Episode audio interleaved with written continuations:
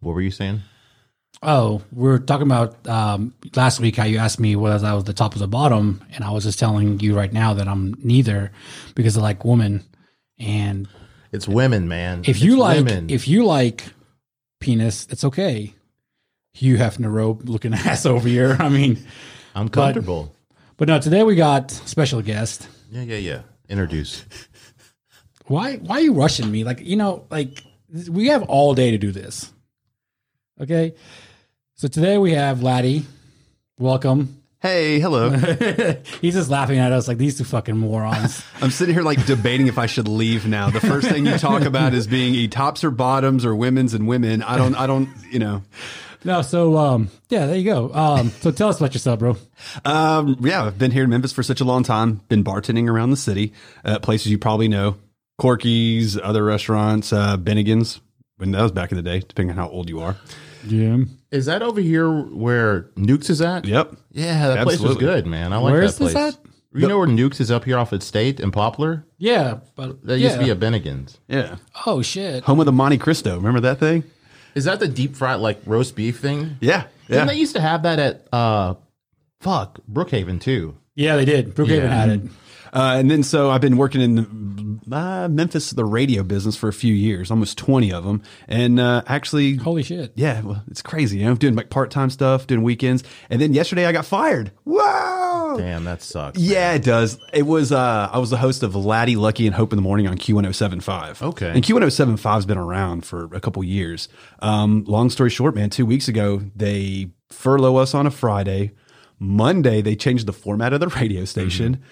So, and we didn't even know. It's like going into work at like McDonald's and, you know, then all of a sudden it turns into a Burger King. They're like, you don't work here anymore. Yeah. So I go in there yesterday and they're like, yeah, we don't have a place for you. So they turned the format to like 80s classic hits. Yeah, so talking about that, so I was on the way to work and I um you know, channel 7 is your is 107.5 because it's the highest on the dial, right? Right. And I'm listening to it I'm like, "Oh, these guys are playing 80s this morning. Okay. So I'm driving to work. I don't realize that I don't hear you guys at all. Right. Like it's just song after, and it's about 25 minute drive to Arlington, right? And I'm like, the fuck? So I get in my car, start driving my route. I still don't hear anything. And I'm like, okay, they they flipped the format. I was like, Dr. Flinn went in there and fired all these motherfuckers, man. I was like, Yep. but then I'm like, no, maybe he didn't. Maybe they're just, you know, just a joke or something.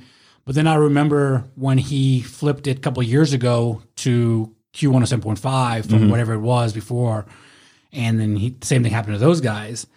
But like, so they didn't tell y'all at all. You didn't see this coming at all or anything. No, there's no, not directly. Not directly. A couple weeks back, maybe a month ago, my boss was like, "Hey, the reality is this: is we work for Doctor. We work for Doctor Flinn. Mm-hmm. He's a physician here. He's a doctor, but he also runs radio stations. He pays us out of his pocket. Oh, really? Yeah, this isn't like Entercom or like uh, iHeart or these big radio Right. stations. So we've lost money over the past couple of years before I got the morning gig and all that kind of jazz because I was doing mornings there. Um, but they were losing money. Then the freaking pandemic hits. Yeah. So now he's losing more money, and I'm I'm literally there, and advertisers are like they're pulling their money because they don't have any money. Yeah. And so it's something you can't blame on anybody, but you know, I just don't understand why you're going to pull the format in the middle of a pandemic and try to build a format. And what they're doing right now is it, actually, I kind of like the music to be honest with you. I like some of the 80s stuff, mm-hmm. but there's actually three other radio stations. that play the same exact shit. So now you're playing a, a advertising game with three other stations that are established, and you're trying to jump in there when literally we were the top 40 new music station. Right. We did Peabody rooftop parties. We did the Beale Street Music Fest. We did Pride Parade. We did any and everything around the city, and now you literally just took that away. So I don't know what's going on. You know, I, there's no love lost there because they really. I started doing promotions like 20 years ago, and I moved all the way up to the morning. So I've worked my ass off, honestly, to get there. Um, so there's no love loss. It's a lot of experience. Yeah. Um, but I'm kind of like, I don't know, maybe, uh, maybe you just kind of push the panic button, you know, and say, Right. let's just hurry up and flip it to something instead of saying, I understand I'm losing money, maybe shut it down. Now, granted, I've never been in that position on that, have that kind of money, but, uh, it is what it is, man. I had, I had a good time for sure. And, uh, now on bigger to the Becks. Look, I got fired yesterday. I'm already on your podcast. So, I right. mean, you know what I'm saying? Every silver lining has a touch of gray. I promise you. So, do you think he got? You think he let you all go, like the whole entire. Did he fire everybody? It was uh the whole morning show's gone and the midday girl she's gone. Yeah, all the all the on air talent was okay, left. but the, like the program manager's still there. or Program what- okay, director's I still got there you. and all that. It's they're there. Yeah, yeah. Do you think he did that so he could save the money and just push play like a like you do on a on like on a CD player or something? Yes. like so he can make some of the money back. One hundred percent. What do they call that? Is like Robo something like Robo DJ or Yeah, Robo? they call it like it's like a I say like an auto tune. It's but it's just like a yeah. It kind of plays itself out. Right. And remember back in the day, we were pretty much the same age. Remember, it was they had Wild 107.5. Oh, that's right. I remember that. Yeah. Three, four months later, it went back to it went to it was Kiss, then it was Wild, then it was the Phantom, then it was the Pig. Remember the Pig that played a whole bunch of like hippie music and stuff. Yeah. Um, and then it went to 107.5. So flipping formats under a Flinn Broadcasting is not Like Mew. yeah, yeah. It's just this station's been around for such a long time, and I, I feel bad for everyone there. You know, they, it, you know, maybe a I don't know if it's a what kind of issue it is, sales, programming, or this or that. I think it's a collective thing of, hey, man, just we're in a bad place in the world right now. Be honest with you, Yeah. You know, so you can't hate on anybody. Um, which is weird. Is there's radio stations hiring all over the country. You know, and there's other Flinn broadcastings called something else somewhere else. You know, uh, so yeah, it's exciting, and uh, you know, I'm one of these people. I'm more of a glasses half full kind of a person rather Right. than half empty kind of a person. Yeah. So I mean, I've already got White Claw. It's pretty filled up. So uh, So I think I'm doing good. what what you know what was with the pandemic going on that was one of the questions i was going to ask when people were pulling all their money right Mm-hmm. like you know local obviously it's all local people right were were there less people also listening from not commuting to No. work Or so you were just you, your ratings was is the same like or higher or whatever Right. So we changed that too. That's actually a really good question. So normally, like your everyday person wakes up around six thirty. If they have to work at seven, if they have to be at work around eight or seven, they're waking up about 6.30, 6.45. They're in the shower. Next thing you know, they're on the road by seven fifteen. Right. Right. Well, our main drive time was around seven to like nine o'clock. Right.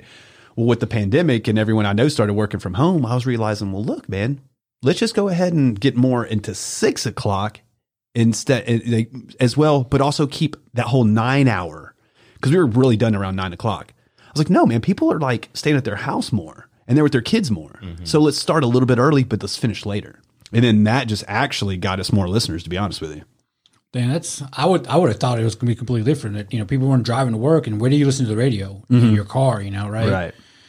But like, so would you also say that or think that radio is dying because of like uh, iTunes? I'm not iTunes, but um, Spotify. Spotify, Apple Music. Apple Music, all the streaming services that are available. Yes and no. Yes and no. I, I think that you have to be local. What somebody told me a long time ago in this business is that you you can put it on Spotify, but he's not going to tell you if there's a wreck off 240. You That's know, right. He's not going to let you know that there's icy roads right here at um, Ridgeway and Park Avenue, and you need to cl- like slow down. Yeah. They're not going to tell you that. Local radio will do that.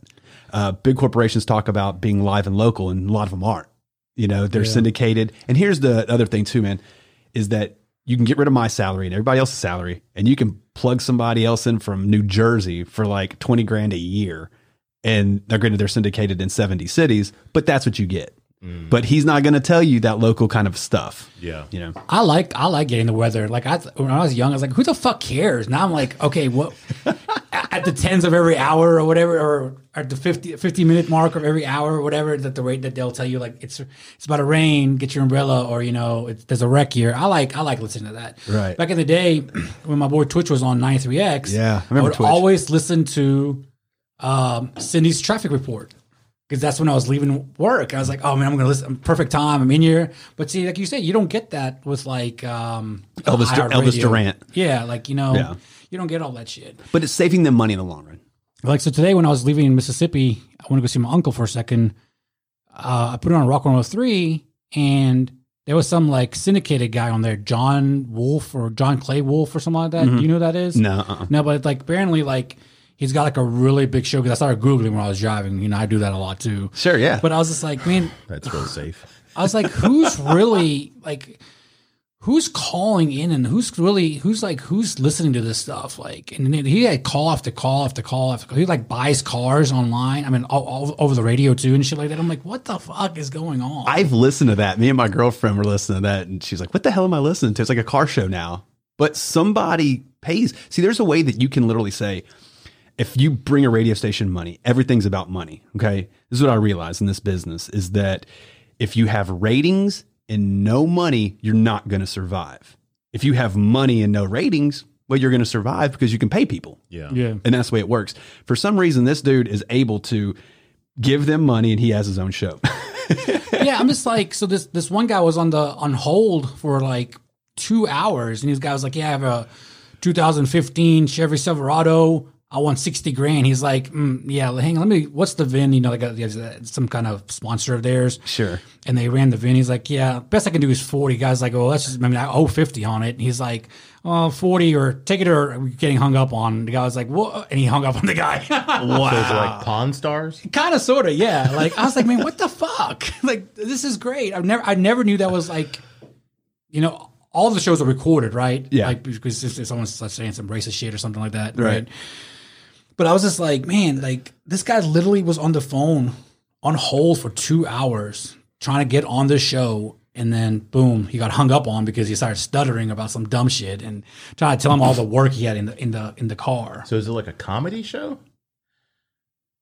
I don't know if it's, but the first part of it, he was just talking about Van Halen passing away, Hmm. and he wanted stories of this. So that was like that was the first. That was the hour going to Mississippi, and then the hour back was the car thing. So I don't know. I think it's like uh, he starts here and then ends there. You know, he, there's, it's the same format every week, or maybe it's Saturday morning thing. Yeah. What station is this on? It was on Rock One Three, but it's it's nationally syndicated because people are calling from all over the country, Right. which I thought was really cool. But that's the whole point is that like they got you listening, Yeah. They did. you know, which is weird. And you're now you're talking about it on your podcast. But what's funny is exactly, I now know a website called WeCheckTheVin.com or something like that. Right. That's their sponsor. Mm-hmm. And you can type your VIN in and take a couple pictures and post it, and they'll beat CarMax's price by a $100 because CarMax is apparently like the best in the business right now buying cars. If they don't beat it, they'll give you like $500. Just and you get to keep the car, some bullshit like that. Yeah. Wow. Okay. I was like, damn. See, I'm talking about his sponsor. I'm talking about his show.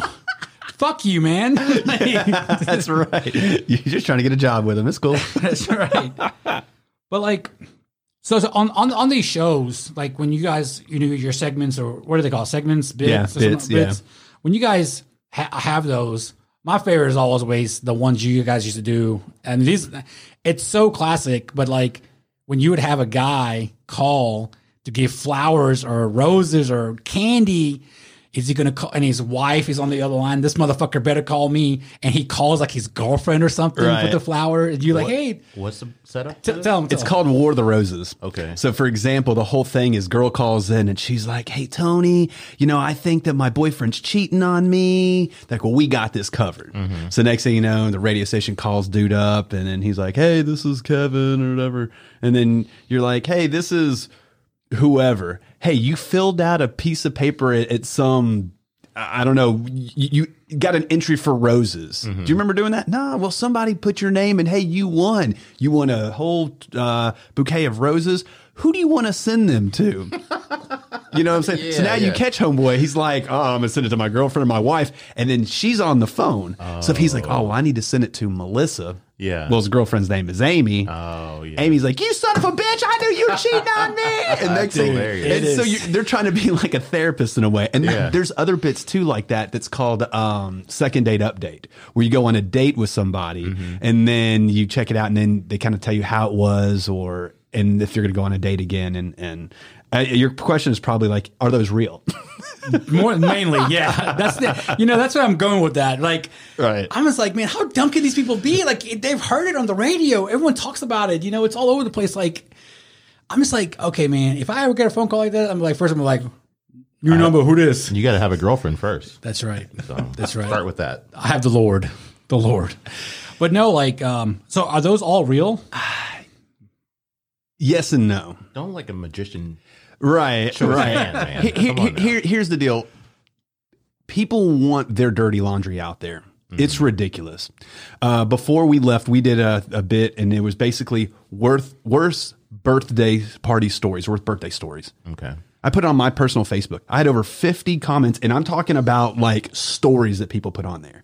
And it's like bad stuff, you know. Oh, if I found out I had cancer, or my husband was cheating on me, or my dog died, and you're like, oh God.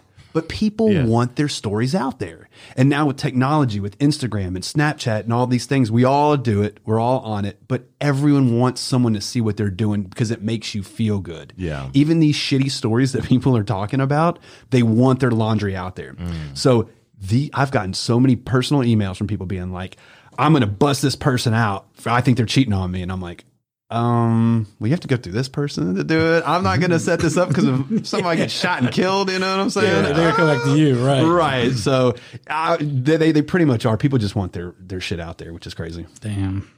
I was on a uh, game show or bit like this before.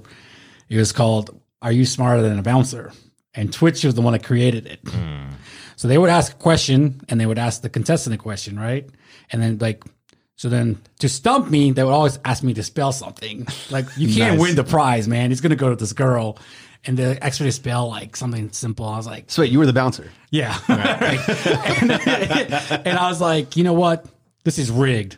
And I hung up. And he, he, he still, and the girl was like, do I, do I win now? And she's like, he's like, yes, you do, honey. You win, you know, whatever the prize was. I'm like, oh my God, dude. Fuck you, man. Yeah, it's pretty good. So how did you get started in radio? Um, bad life decisions. Really? No, I was uh, honestly I graduated high school and I didn't know what I wanted to do. I still don't know what I want to do. Um, but I, I ended up getting a job with Wild 1075. My mom said, "Hey, you know, you'd maybe try to do radio stuff." Got a job doing that. This was like in 2000, 99, 2000, maybe 2001.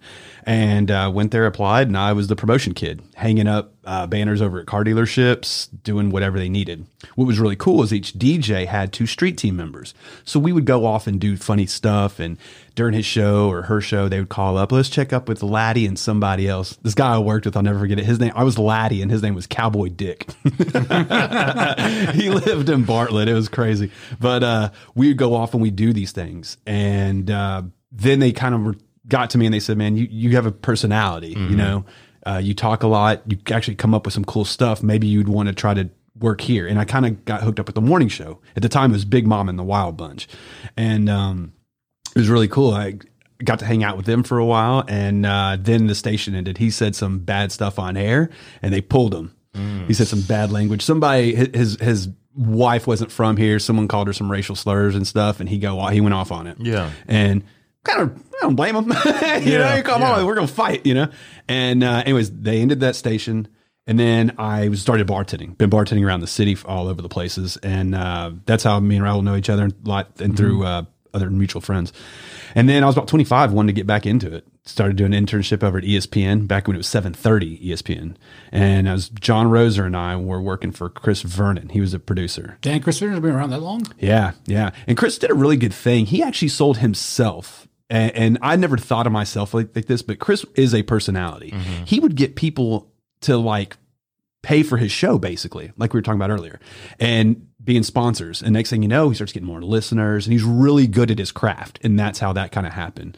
Um, and then was like 25 years old and I was like, man, I, I want to get back into radio. I don't want to be bartending. And so I started doing that and I started at the bottom again, holding up banners, doing things, but kind of worked myself up. Then next thing you know, I started making parody songs for the morning show, moving up a little bit. And then I started being a producer for the Karson and Kennedy show. I do remember that. That was fun. It was really cool. I didn't have the experience for it, but I learned the experience. And I learned a lot through Karson. Man, they're really good. They're in Boston right now.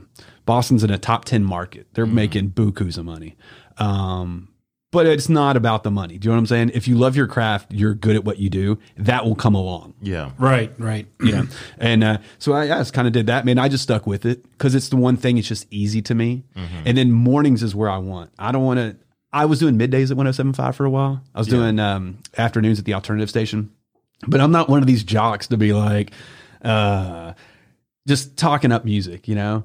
Hey, and coming up in a little bit, you can win Toni Braxton tickets over at the Delta Fair. But right now, this is Michael Bolton when a man loves a woman. Yeah. like, that shit ain't me. Yeah. Yeah. You know, I want to sit there and ask you and be like, give us a call at this number. You know, where's the craziest place you had sex? Yeah. You know, like that's what I want. Yeah. What I realize in this business is like, your listeners are the stars. Mm-hmm. They're the ones who that keep you uh, have a job. Yeah. Um, and so that's basically how I got started. And I kind of worked my way up. And so, long story short, I was working here at 1075, and Nugget and Liz were doing the morning show.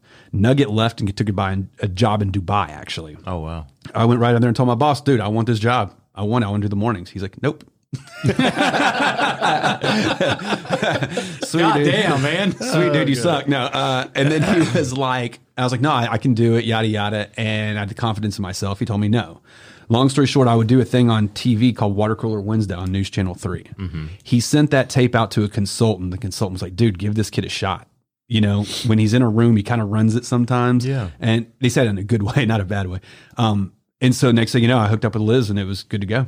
And so that's why I started just persistence, life bad choices, and uh, you know, that's what I'm doing. So you didn't do any type of broadcasting school or anything like that? no. That's awesome, man. See, that's, That is what, really cool. because uh, Tony was telling me the other day, and we were talking about you were coming on, you know, Mm-hmm. he was like, talking about school, like, that's like broadcasting journalism schools and stuff like that. I'm like, what are you talking about, man? I think they just either have it. Or, he's like, no, I'm telling you, or something like that. We have a conversation. That's crazy. You never did any of that. But so, like, what what skills would you say that you have to have? What did you have to have to be um, on the radio? Um, personality and Right, personality definitely. You know, you got to be able to carry the room. I think. yes. Uh, that I think being creative and I think being timely as well and kind of know what to say and what not to say. I think, you know, especially in a, in a time of day we live in now, you know, Yeah. you got to watch what you say. it's like they say you got to learn how to read the room. Right. Which I'm terrible at. I'm like, whoa, my bad. but like I I think what it is is is giving letting everyone know is that like you know when we watch TV shows like Jimmy Fallon or we watch these shows these hosts they have a guest the star of the show is the guest mm-hmm. do you know what I'm saying he'll do funny bits and do things and have Tom Cruise throw footballs through glass whatever but it- it's all about the guest. Do you know what I'm saying? And the coolest experience is a buddy of mine. I'll, I'll call him out now. He hit me up on a Friday. His name's Zed Woodley. He goes, dude, yesterday my coworker said that you wish me happy birthday on the radio. Thanks, man. Oh yeah, That's what it's about. making feel special. Right. He didn't listen to it. Right. Screw you for not listening. um, but his his coworker listened and Yeah. told him, dude, they were talking about you on the radio. That's what it's all about. Then he may come back and, and listen to find out what everyone, if, or maybe talk about him or his coworker or somebody else, or we're just having a good time and making them laugh. Yeah. So I think that the number one thing is, man, you can't have an ego. Mm-hmm. You know, you can't have think that you're better than anybody because let me tell you something, you're going to lose your job tomorrow. Yeah. Literally, I did. Well, it was yesterday. But, but, but, but then, but then at the end of the day, I've gotten so many phone calls bartending. That's what I'm good at. Yeah. You know, I'm just a talker. And I think that you kind of have to go in there just being humble and just knowing what you love and going into it, man. Just like, you know, just like anything. So, are you bartending right now? No, uh, I don't know. I've got 15 different bars I can work at apparently, but I don't know. I, I, I don't know what's going on right now. I kind of want to stay in radio, you know? Right. It's my baby. It's what I like to do.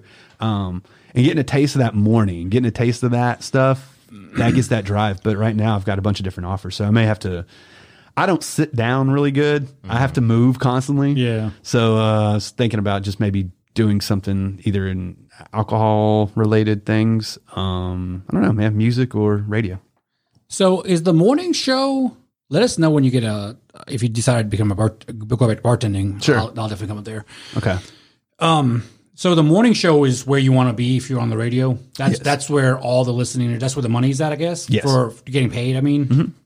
So you have your you have your basically four different parts. You have your night, your afternoon, your midday, and your mornings. Most shows and concepts of radio are built around the morning show. Okay. That's what basically what it's about. Now you can have some good afternoon shows. Remember Drake and Zeke back in the Yeah. day were an afternoon. That was really good. They were freaking awesome. And then they moved into mornings. They got paid, new station. You know, it is what it is. But the morning drive is what it's all about because you're listening to you have you're entertaining more people. Yeah. You know what I'm saying? You're literally on the way to work. And the best thing we could ask for is for a traffic jam.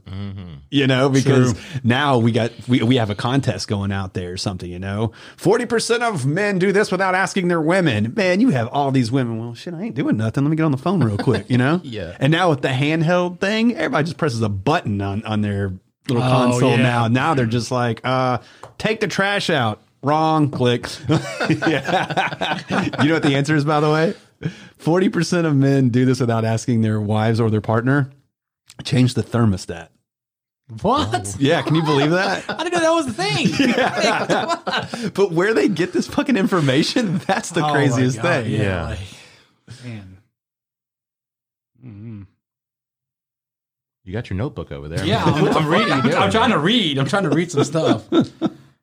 Um, It's called dead air. Yeah, you just have to edit this one out. that's what he does. that's what he does. He's the guy. I don't have anything on here. I mean, he's a person, man. Just ask him a fucking question. Start it off. Start it off. Go ahead. No, you do this. Come on, man. Come on, dude. This is this is bad, man. You got a guest, a celebrity guest. Oh God, an, an unemployed guest. I got all my questions already answered. You blew your load already. We're thirty minutes into it. Sweet. Yeah. So as far as like podcasting, Yes. how do you feel about that? Um, I think it's it's good. I think that it is the next level of things. I mean, look at Joe Rogan. He just signed a huge contract. Yeah. On the flip side, Howard Stern just signed a hundred twenty million dollar contract as well. So y- it's best of both worlds. Yeah. I think podcasts, you have to kind of have, I I don't know how to say it, like, like we talked about earlier. Kevin down the road that nobody knows has never done anything before wants to start a podcast. Do you think mm-hmm. he's going to have a million listeners in a year? No, No. Do you think he's going to have a thousand listeners in six months? I doubt it. Right. Yeah. I think you have to bring something to it already, and you mm-hmm. already have to have something. Once you kind of get that ball rolling, man, I liked you. Well, now I can listen like a 30 minute or 40 minute segment of you. Yeah. Okay, cool. That's cool as well. Mm-hmm. I do a podcast with a buddy of mine. It's called The House of Hoops, and we talk about basketball. You know, Yeah. of course, we were in a damn pandemic for four months and there was no basketball. So we still talked about some basketball stuff and then we changed it up a little bit. Best movies to watch while you're at the house quarantining, best things to do. So you take topical information and you kind of move it just like what y'all do. Yeah. You know, your show, you just talk shit and just have a good time. Mm-hmm. And people relate to that. You're real. Yeah. That's one thing they liked about me is that I didn't go to a broadcasting school. Man, I haven't been doing this job forever, ever. Well, I have, but not hosting like that. Yeah. I'm raw. I'm real, just like you guys. Mm-hmm. That's why people can relate to you. You know, you don't have that voice and you're talking so latty. Let me ask you this. You know, you don't have that shit, man. It's What just is normal. that voice? It's like the the stripper DJ voice. It's like the same thing. Satellite nine. Satellite. yeah, we're both did at the same time. Sadie, one song, one song left. Gentlemen on your two for ones. This is song two. Like, what the fuck? Who does that? Because every time you go to the strip club, that's how they sound. Yeah. But when I talk to my friends at the DJ at a strip club in Tampa, he doesn't sound like that. It's like, hey, what's up, man? How you doing? I'm like, Yeah. And then when you see him there, he's like, yeah, coming up. You know, it's like that. I'm like, what is, what is the difference in the voice? And it's like universal. Is it a it's machine- not just like in one area. Right. It's you like a is like a machine he talks into, like you know the mic. He just changes the like the the pitch of it or whatever. Like, you know how you can No, do. I think it's just like you just did. oh, you just do like Putting that. on a voice. Yeah. Yeah. You just switch it up just a little bit and then you put inflection with your voice because right over here, Satellite 23, we have Candy. Candy is from Biloxi, Mississippi. You know, it, it, that's it. Back in the day, they thought that was it, the voice guy, you know, and it was Marlboro Reds, smoke Yeah. while you got 'em. And then, okay, they kind of realized that. Then they started breaking through with, I think MTV having VJs was one of those. Okay. And then you had Carson Daly, and then you have Ryan Seacrest on the other end, and they're kind of just talking and doing their thing. Now, if you look at people, look at Howard Stern. Yeah. Look at these people; they don't have that voice. And then you remember when they had that homeless guy who had the golden voice, Oh yeah, they did the Kraft macaroni and cheese. but they thought th- he had that voice, you know, and somebody caught on to that, and that would sell years and years ago. Yeah. And now it's just kind of like, well, we don't need that because everyone can be famous. Everyone's got a voice through podcasts or through uh, uh, it, it, social media, basically. Yes. Yeah. You know, look at these TikTok stars. You saw oh. that guy with the cranberry juice. Oh yeah. And that whole, the whole story was he was just he had to get to work and he's like, all right, I'm gonna take my longboard, and then he had he, was a skateboard and he just rolled it and he was just playing around and made a little video, and then that was it. And now he's famous. Yeah. Ocean Spray got him a freaking car. like, Um, the, Yeah, Raul sent me something. Gary V, I guess he it kind of inspired that guy, Mm-hmm. and the guy was like, because Gary V is always like, post, just post shit, post shit, Yeah. post shit, and the guy's like, man, should I post this? Should I not post it? And if he wouldn't have posted it, we wouldn't know who he is right now. And, and he posted it, and it popped. right. Know? I, I, are y'all on TikTok? Yeah, I have the app. Yeah, oh, I don't I don't have it. Come on, dude, you're on it. Don't lie. It's hilarious, man. There, there's a lot of funny shit because people send me stuff every day. I, I can I show you something real quick. Yeah. Yeah. So I'm on TikTok and I went to the Backstreet Boys concert. What's your name on TikTok? Uh, I think I'm the real latty, maybe. Maybe- Hold on, let me check it and see. Um, I don't know. I don't play on too much, but uh, uh, working in my business, I got tickets to. Uh, let me see what's going on. Oh, I'm an- yeah at real latty R E A L L A T T Y. So, anyways, I went to um, Backstreet Boy concert because that's our business. We play that kind of stuff. Yeah. and I got good ass seats, good ass seats to it. Anyways, I just happened to film, and what I filmed was the greatest part of the concert of all time. I put it on TikTok. I have right now 148,000. Oh shit. Holy shit. So look at this. Yeah. This is AJ McLean, all right, one of the Backstreet Boys, hitting Nick Carter in the nuts. I swear to God. Right. Okay. Now I'm going to click on it now. So watch it here. All right.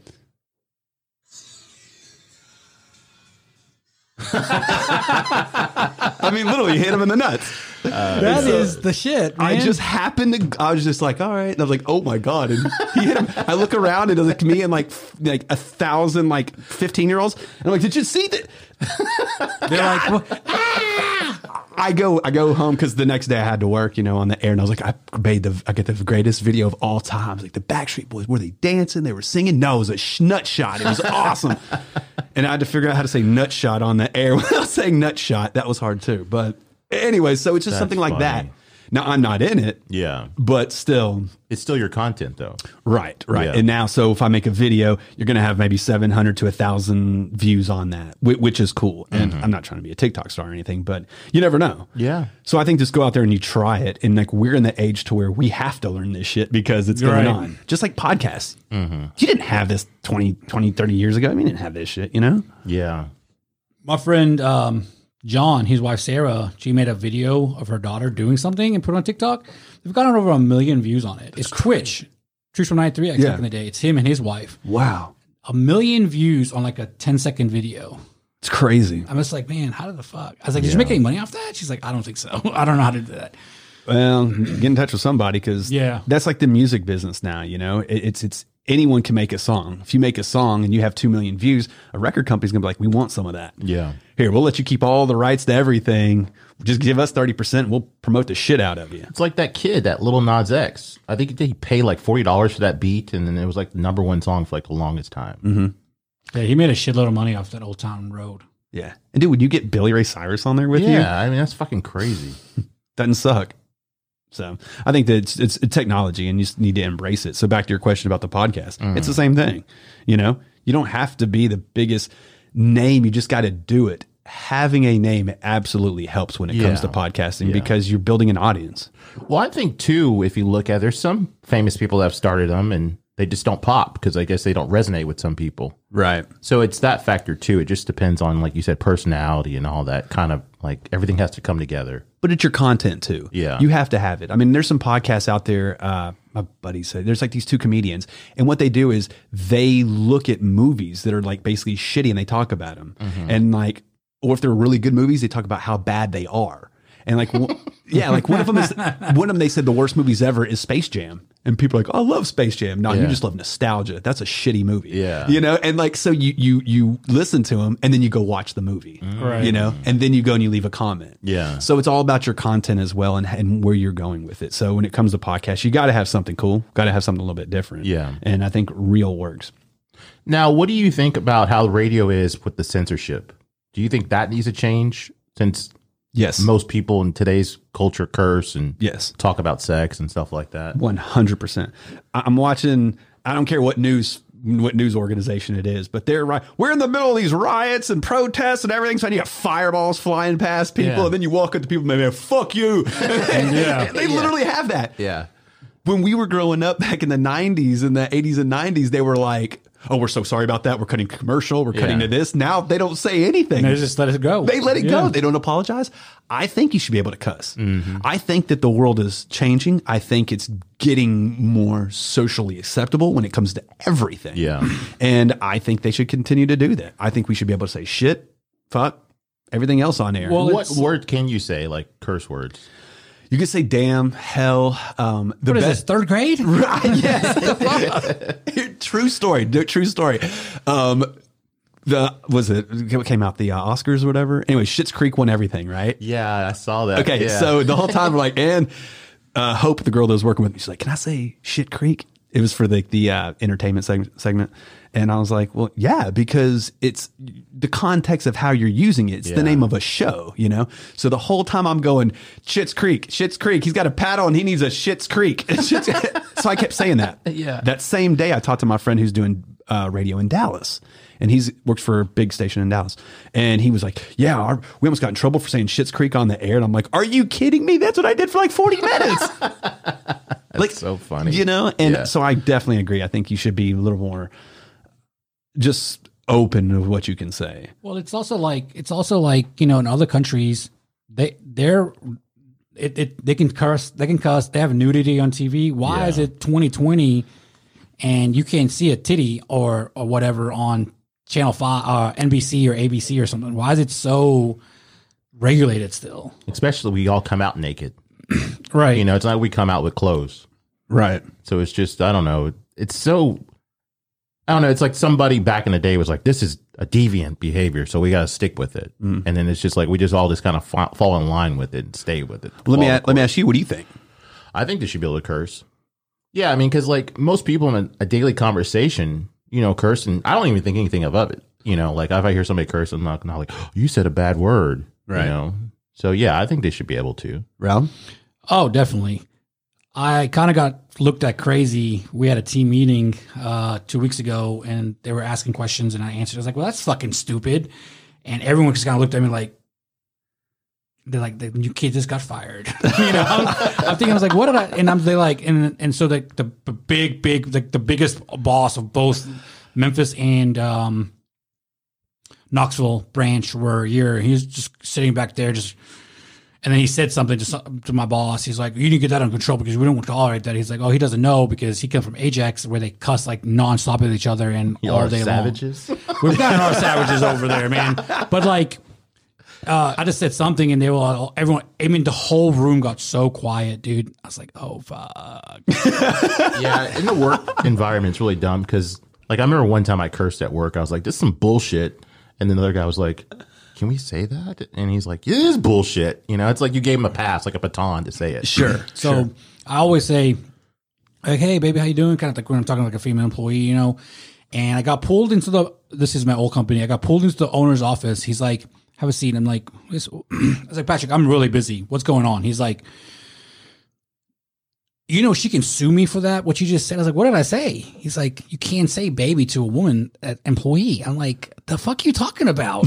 and he's like, dude, I'm telling you, you can't say that kind of stuff because it can be deemed sexist and stuff like that. I was like, Right. oh shit, you know, I didn't even think about that. Man, I'm fucking sorry. Right. He's like, just, just you gotta think. I know you didn't mean anything by it, and she doesn't mind you saying it, but if somebody else heard you say that that you're not cool with, they, they could actually make something out of it, and then Yeah. you'd have to deal with that, and I would have to deal with it. I was like, oh shit. But that's but that's part of the cult, like the the cancel culture thing. Look, I get it, man. Everyone, and I don't want to get all up into that by any means, but we're in a we're everyone's skating a thin line. Mm-hmm. Like it, we don't want you to do it, but I can kind of do this over here. Yeah. You know, and that's kind of like the way things are. And and I understand that. I wouldn't want someone to like demoralize me or calling me certain names. Or of course, you know, guys don't really do that to their guys, and girls don't do that to guys as well. Guys do do that to women to a point, but like the context of it. Do you know what I'm saying? Right. We're in the South, dude. I was working at Corky's Barbecue, and man, everyone in the world, eighty percent of my fucking customers are from out of town, and I'm bartending. So what am I saying? What, what are the girls saying there? Hey, sweetie. Hey, baby. Come on, bathroom's right over here. Just being just what we are. Yeah. And then I remember somebody came up to get a to go order, and I was like, I was like, "Hey, sweetie, how you doing?" She goes, "Don't call me sweetie." I was like, "Oh, I'm, I'm sorry. It's just the South, you Yeah. know. Like, I'm sorry. It's just it's a term of Right. endearment, just being nice." And she was just like, "Don't do that. I'm from Chicago, and we don't do that." And I'm like, "Oh, you're a Yankee." and, and she was, I was like, "No, I'm sorry. It's just a joke, you know." And, Yeah. and and then she didn't know where the Mason Dixon was. It's crazy. Um, no. Goddamn. but, but but it was just I couldn't say she didn't want that, and I was like, I I don't see anything wrong with that. I'm not trying to like get on you or anything, you know. Yeah. Like, hey baby, what's up, sweetie? You want to slaw on that sandwich? What's up, girl? right. You know, it's Yeah. not you're not being malicious with it. right, right. But I don't know. It's crazy. Yeah, words are um it's weird how like you said you got to be careful, especially with the whole Me Too culture now going on. Yeah. Because stuff you would have got away with in the past, you can't definitely do now. Oh, Trump's locker room talk. Well, I mean that's a little bit different. Dude, it's crazy. I'll tell you. You make tell you tell you a crazy radio story. yeah. It's like basically what we're talking about. So I was working for this radio station. It was Wild 1075. And it was, they were trying to be like, trying to be like Howard Stern here in the South. Didn't work. Okay. I mean, they had brawls all over the, uh, the studio. It was crazy. And they had these three women come in and it was for Brian McKnight tickets. Okay. And whoever could eat the chunky bar, the fastest in the chunky candy bar. Yeah. The fastest would get Brian McKnight tickets. Here's the problem. They were big women and they all had to do it topless. Oh. Goodness. I'm in there and I mean, I'm like, okay. I'm like 19, 20 years old. And these women are just scarfing this thing down, trying to do it, and they're topless. And like, I was like, wow. Did you get excited? you got, you got a boner? And I was, I was like, this is like kind of turning me on, but not really. Like, this is so weird. Like, I just never been in there. And then, okay, well, congratulations, you win. And watching these women just put their clothes back on and you lost, you can't do that today. Yeah. You can't do that. Maybe like on Howard Stern can do it. Maybe Yeah. like on Sirius, whatever. But Yeah. like local radio down the road, iHeartRadio is not letting you do that. you know, it's not happening, man. You know. Yeah, I have a friend that um he got he called this girl to come to the radio station. He said, "Hey, I want you to get here." He got this. He he had to walk down there let her in and shit. That. He's like, "I'm gonna be on the live air in about five minutes. I want you to blow me while I'm on live air." Oh wow. This bitch blew him while he was on like talking like to his listeners and shit. Good for him. Good for him. I was just like, I was like, no fucking way. He's like, I swear to God, it But he didn't announce that this was happening though. No, no, no, no, no. Oh, no. I was okay, just telling, like, you know, but no, he was like, no, he didn't say, "Oh, I'm getting a blowjob right now," you know, like, which would be pretty cool because he probably could have gotten away with it, Yeah. because he was really known at the time, you know, like, Oh, I wonder who this could be. I don't know, I don't know, I'm, I'm not sure what you're talking about, Tony, but um, yeah, he told me that I was like, no fucking way, and dude, behold, she did it. Let me tell you something because and it's so weird like that. It, it's it's I don't know how to say it. People think that certain people are celebrities and have a celebrity status just because of mm-hmm. what they do for a living. Yeah. Right. And a lot of it, obviously, me, I don't think so. I just have a cool job. But the other person, it's like all of us. We see Dave Brown, like, dude, that's Dave Brown, the weather guy. Right. We all do that. Yeah. And apparently people do it to local people. But the reality is, that girl would rather blow the radio DJ than the pizza delivery boy. Yeah. Do you know what I'm saying? Just because she's going to go tell her friends, man, I blew the radio DJ. Are y'all together in a relationship? No. But it wasn't the dude to give her free coupons to Domino's. That's right. You know what I'm saying? So I guess it is what it is. It's like you were. I think you were saying it earlier, like clout, like Yeah. clout chasers. Yeah. You know? That's, you know, they, they have websites for that too, you know? Well, you gonna get some pussy out of this podcast? That's the goal. Are you growing one? It's in my ear. It's in your ear. oh, man, that's good. I mean, what is all that chicken scratch you have over there, man? it's the stuff we've already talked about. Wow.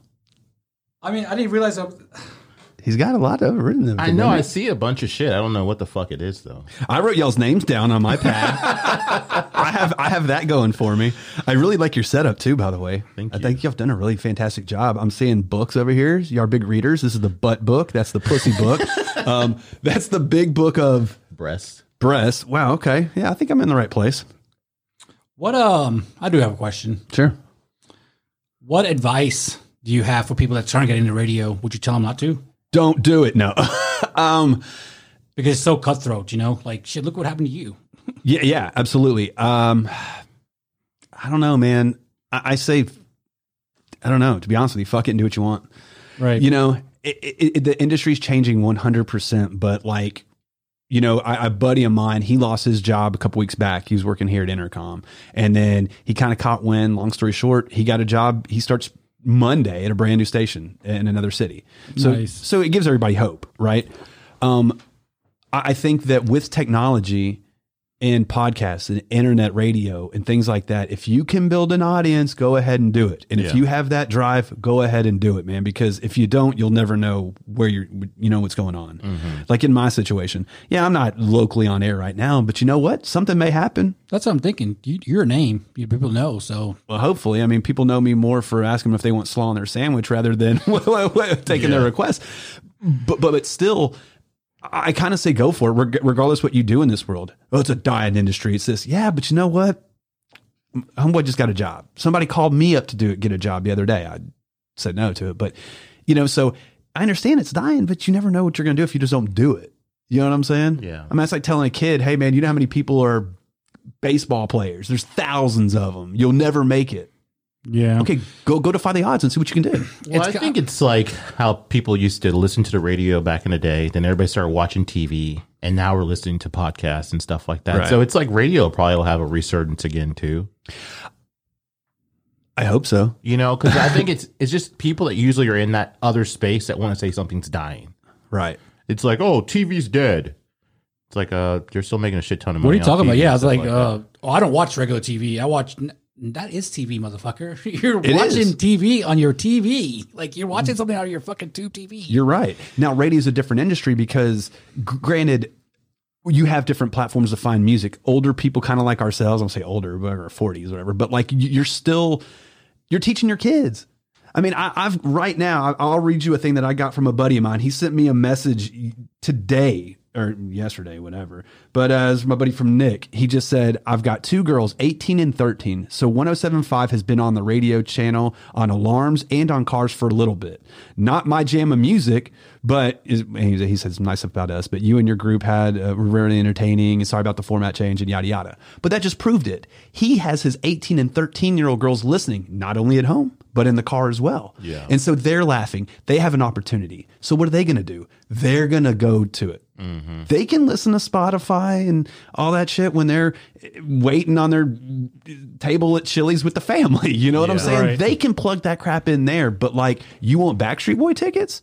Bro, you have to listen to 1075. You want Elton John tickets? You have to listen to FM 100. I'm shooting out all these different radio Yeah. stations. Hire me. Um, but that's why local radio will never die. Yeah. To a point. You know what I'm saying? These big corporations like Entercom and iHeart, New York, Miami, LA, these big cities, they make so much money in revenue that they can support a Nashville office or a Memphis office. I got you. You sure what I'm saying? Yeah. That's how it is. They have national advertising through Walgreens or Coca Cola or Pepsi, Papa John's. Yeah. That big million dollar deal. Locally, we have Homeboy down the road. Do you know what I'm saying? And if Homeboy down the road's got a fucking pandemic for five months, guess who he's spending his money with? No one. No Yeah. one. So that's that's the industry. But I promise you, as soon as this crap gets back done, I think you're going to see a resurgence. To be honest with you. yeah. And I've talked to friends of mine who are they own record labels. They're in record labels. I'd like to kind of get in that business as well. But what have these artists been doing? They've been sitting there playing with their balls for four to five, six months, not being able to do anything. But they've got all this music they've been making. Mm-hmm. They're making all this music. Then they're going to go back to their record company. Well, I've got 17 songs. Let's put 14 on an album. Let's sell three of them to radio stations and let's get back touring when we're able to do it. Yeah. It's going to happen. It's going to happen. It's an absolute fact. Because what we were doing, we couldn't have artists in the studio. It was all through Instagram Live. Mm. Really? Yeah. My buddy at Atlantic Records called me up. Hey, I got this artist, Ava Max. She's hot. Boom. Cool. I'm going to have her on. So I would do an Instagram Live with her through the radio station and stuff. And next thing you know, we've got 3,000 people watching the video right there. Yeah. And you can record it and you can put it out there. So if you missed it, you still get it. Mm. You know? Yeah. And it's my job to keep it entertaining because I'm asking her the questions. You know what I'm saying? I'm I'm the one trying to get it entertaining and being where it should be. Oh, I would fail at that. Well, yours would last like 20 minutes. but- well, you know, hey, hey, there you go. no, no, no. no, but Raul, that's great. Ours is only like 10 minutes long. Oh, okay. And that's what it's about. People are still watching things. Sometimes it's, you know, you're, you're not watching it for as long as you would be watching it. Yeah. And maybe you're watching a little clip for, you know, five, ten minutes. All right, it's funny. Eh, But it's still there and it's still going to be there. I just think that right now the whole world is in a jacked up place because when these artists have music, you got to talk about them. Well, who's going to talk about them locally? You got to hire these people. Yeah. And then now when money's going to be start coming in through everything else, and, and it's just crazy right now. But I, th- I think it's going to come back for sure. How come we don't um, have like more local hour? Like what was it? What was it called back when we were growing up? Like in the in our twenties and stuff. You remember it's like locals on not locals at nine or something like that. Yeah, locals only. Lo- yeah. Speaking of that, you know who I talked to the other day? Do you remember Crate? Yeah. Crate. I talked to him the other day. Jesus, where's he at now? Nashville. He's at the he's at the Buzz, the uh, uh, alternative rock station out in Nashville, and so he has that. Literally, I was listening to him the other day, and it's like a local buzz thing. Um, I think rock stations are about that, and I think that that's kind of like a it's like an on air battle of the bands, Right. And I think that that's a good thing. I think diving into the cities, and that's one thing I wanted to do here is we had like so many local musicians here that even though our format doesn't necessarily play a lot of them, I think still you need to bring them into the city and bring them in on your show and on your radio because you're local. Yeah. You can't sit there and be like, we're live and local and you don't have anybody on. That's bullshit. So during my show, I brought in the freaking University of Memphis band. They're playing the band. Everyone in there like, what is going on here? I'm trying to do a radio show. I'm like, well, tell your listeners that they're listening to the Memphis band. That's right. You know what I'm saying? Because that's what I'm doing over Yeah. here. And I don't know why they don't do that, Raul, to be honest with you. I, I think that they need to grasp it, especially in this city.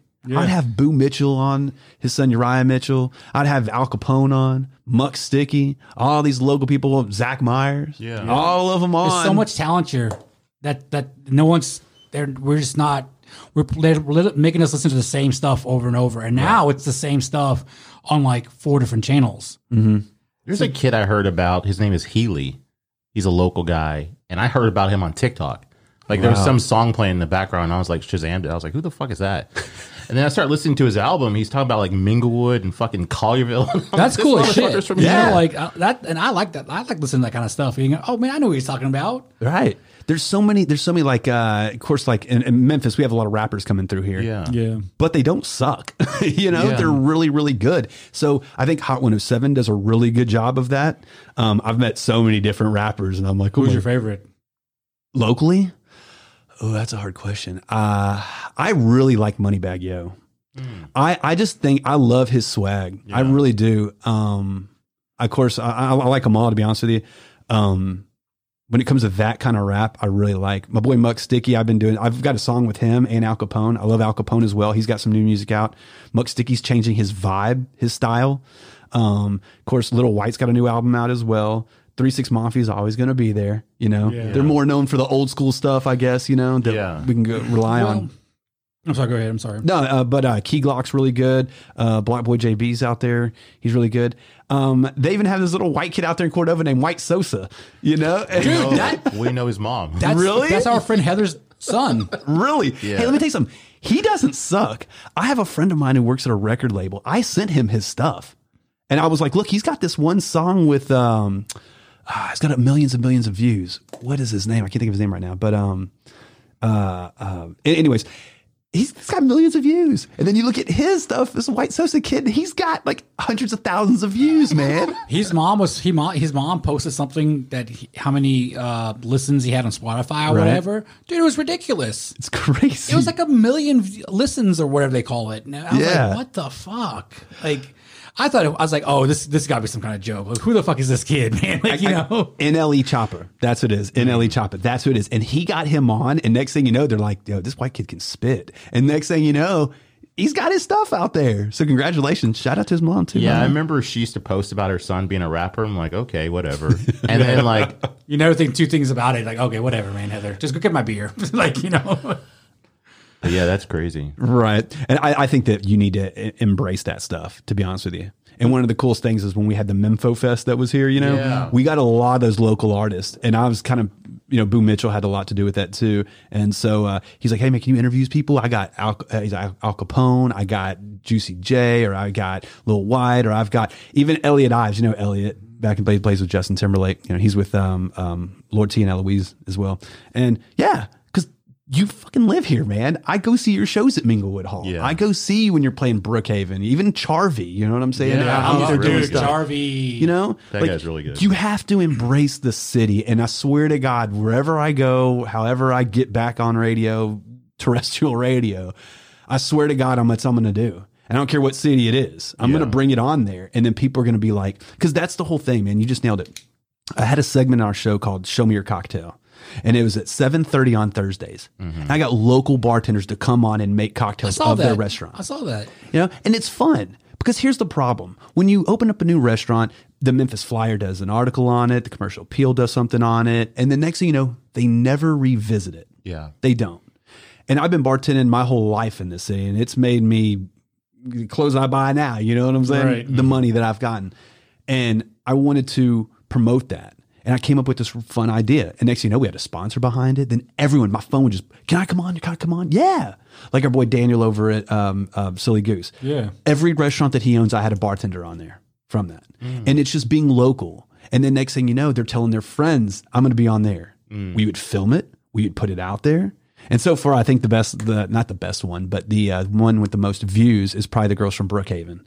Uh, Nikki and Amber on there, and they have over maybe 10, 15,000 views. Oh wow. Damn. Yeah, but that but that's that business though. Yeah. And that's what it is. So you don't have to go there tomorrow, but you'd be like, you know what? Wait, weren't you on the radio? with Yeah. them? Okay, cool. So remember, it's not about me. Mm-hmm. I'm just like a setter in volleyball. You know what I'm saying? I set the shit up and you spike it down. You You're know, like the middleman. You bring in the people together. that's all it is, brother. It's Yeah. not about me. It's about you. So let's just make that shit happen. I was listening to that pod, that not podcast, but that segment you were doing. I was mm-hmm. like, God damn, I really want one of these drinks. It's like seven o'clock in the morning. I'm like, man, it sounds so good. I'm driving my little busted ass Toyota truck around. I'm like, God damn, what time? What time is it? I was like, shit, It's good. They were really good. Some of them, I mean, and they're incredible. They bring, uh, was it uh, my buddy Alex? He's over at Alchemy, and man, he's sitting Alex there- Mosley. Yeah, Oh, dude, Alex is the shit. He is awesome. He's sitting Mary's there, husband. dude. He's sitting there making all this stuff, and here's this fire, and here's this, and we're like, holy crap! It's fantastic. So, I mean, that's that that's incredible. You know, just giving everybody love, basically, is all it is. Who are some of the coolest people you interviewed? Interviewed, Yeah. it's All I really hung out with. Um, my- it's really weird in my whole career. Wow, that's, that's a tough question. I know who really sucks. I know that one. You know, you really don't. you want to tell us who sucks? yeah, I can tell you, who sucks. I tell you, who's really cool. Uh, Mario Lopez is really cool. He seems like you have a good personality. He is. He. Uh, this is years ago. We hung out. We went to EPs. Remember Elvis Yeah. Presley? show? Okay. And so I was working with Karson and Kennedy. Kennedy went out there, and me. She lived downtown. We hung out with him, and towards the end, uh, we were drinking, hanging out, and I took him back to his hotel. What mm-hmm. was so You did it at the crazy? right, right. Well, it was March, and it snowed here in March. This is like 2008, 2009. And anyways, he was just so cool talking. He's like, "So man, you got family?" It's like my brother's in uh, my brother's in L.A. right now. Oh, really? What does he do? And da da da. And he's like, "So how big is Three Six Mafia here?" He's like asking me all these questions, and I'm like, I just want to be like, "Did you fuck Kelly Kapowski, dude?" That's all I want to know. Yeah. like, you know. Yeah. And uh, but it's super nice, dude. Um, uh, Lil Dicky was cool. Met Lil Dicky. He was really Zach He Myers. seems to be Zach, Zach. Myers. It's so weird. It's like these, these like local celebrities, but like they're like real big to everybody else. But us, it's like just our neighbors, you know. But Yeah. uh, Zach's a really cool dude. Um, Twenty One Pilots. Yeah. Oh, I saw them in Minglewood. Yeah, yeah they kind of suck. Mm, Yeah, it was really weird. They're just very dry. Like they have Tyler and Josh. okay. and like they're just kind of dry. And we went there to interview them. They were good guys. They were good guys. Don't get me wrong. But like, if they're like, dude, Twenty One Pilots is here, I'm like, yeah, okay, I'm good. Yeah. Because it just kind of they were very dry, and it was very all about the music. And if you try to steer away and try to throw personality at them, mm, So they took themselves too seriously or something? yeah, we did a really thing. It was really cool. We Like had they're like the Beatles or some shit. well, we, we had like 15 different um we had probably 25 people coming in there as a meet and greet with them and it was an interview thing so i was on mc in the, the microphone are you going to get beers hey can i grab one yeah, sweet Tony? yes, please. Um, so they ended up uh doing this little press conference meet and greet with us. Mm-hmm.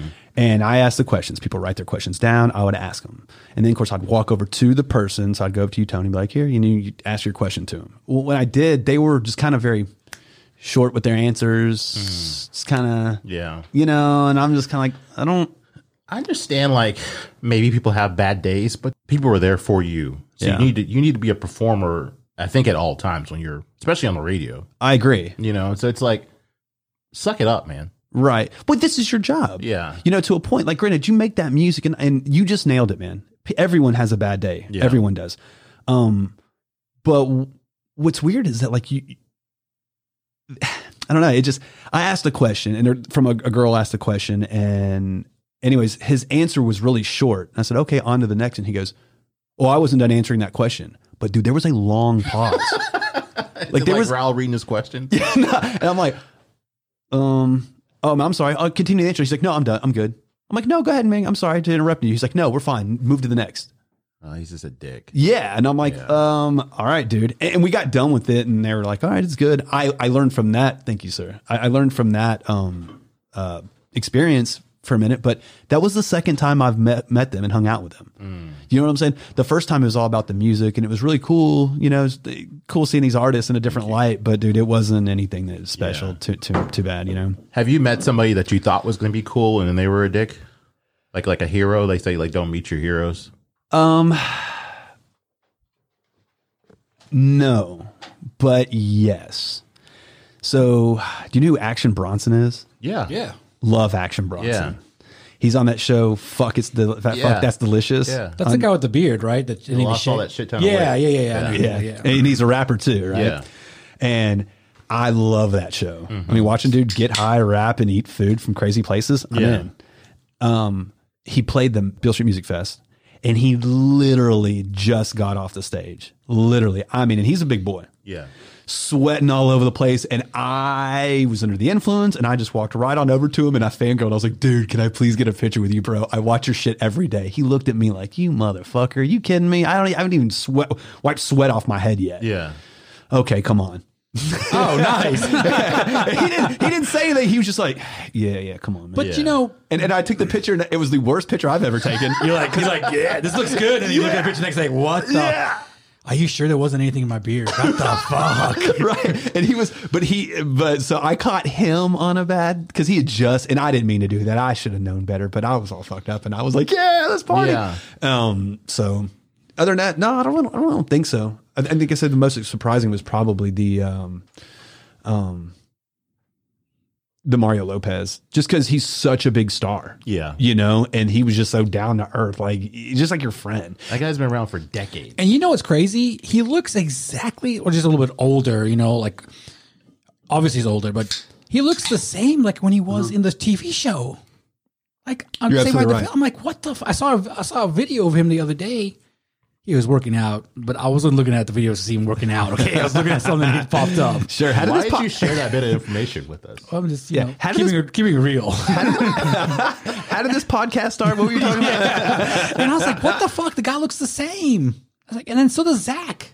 They do.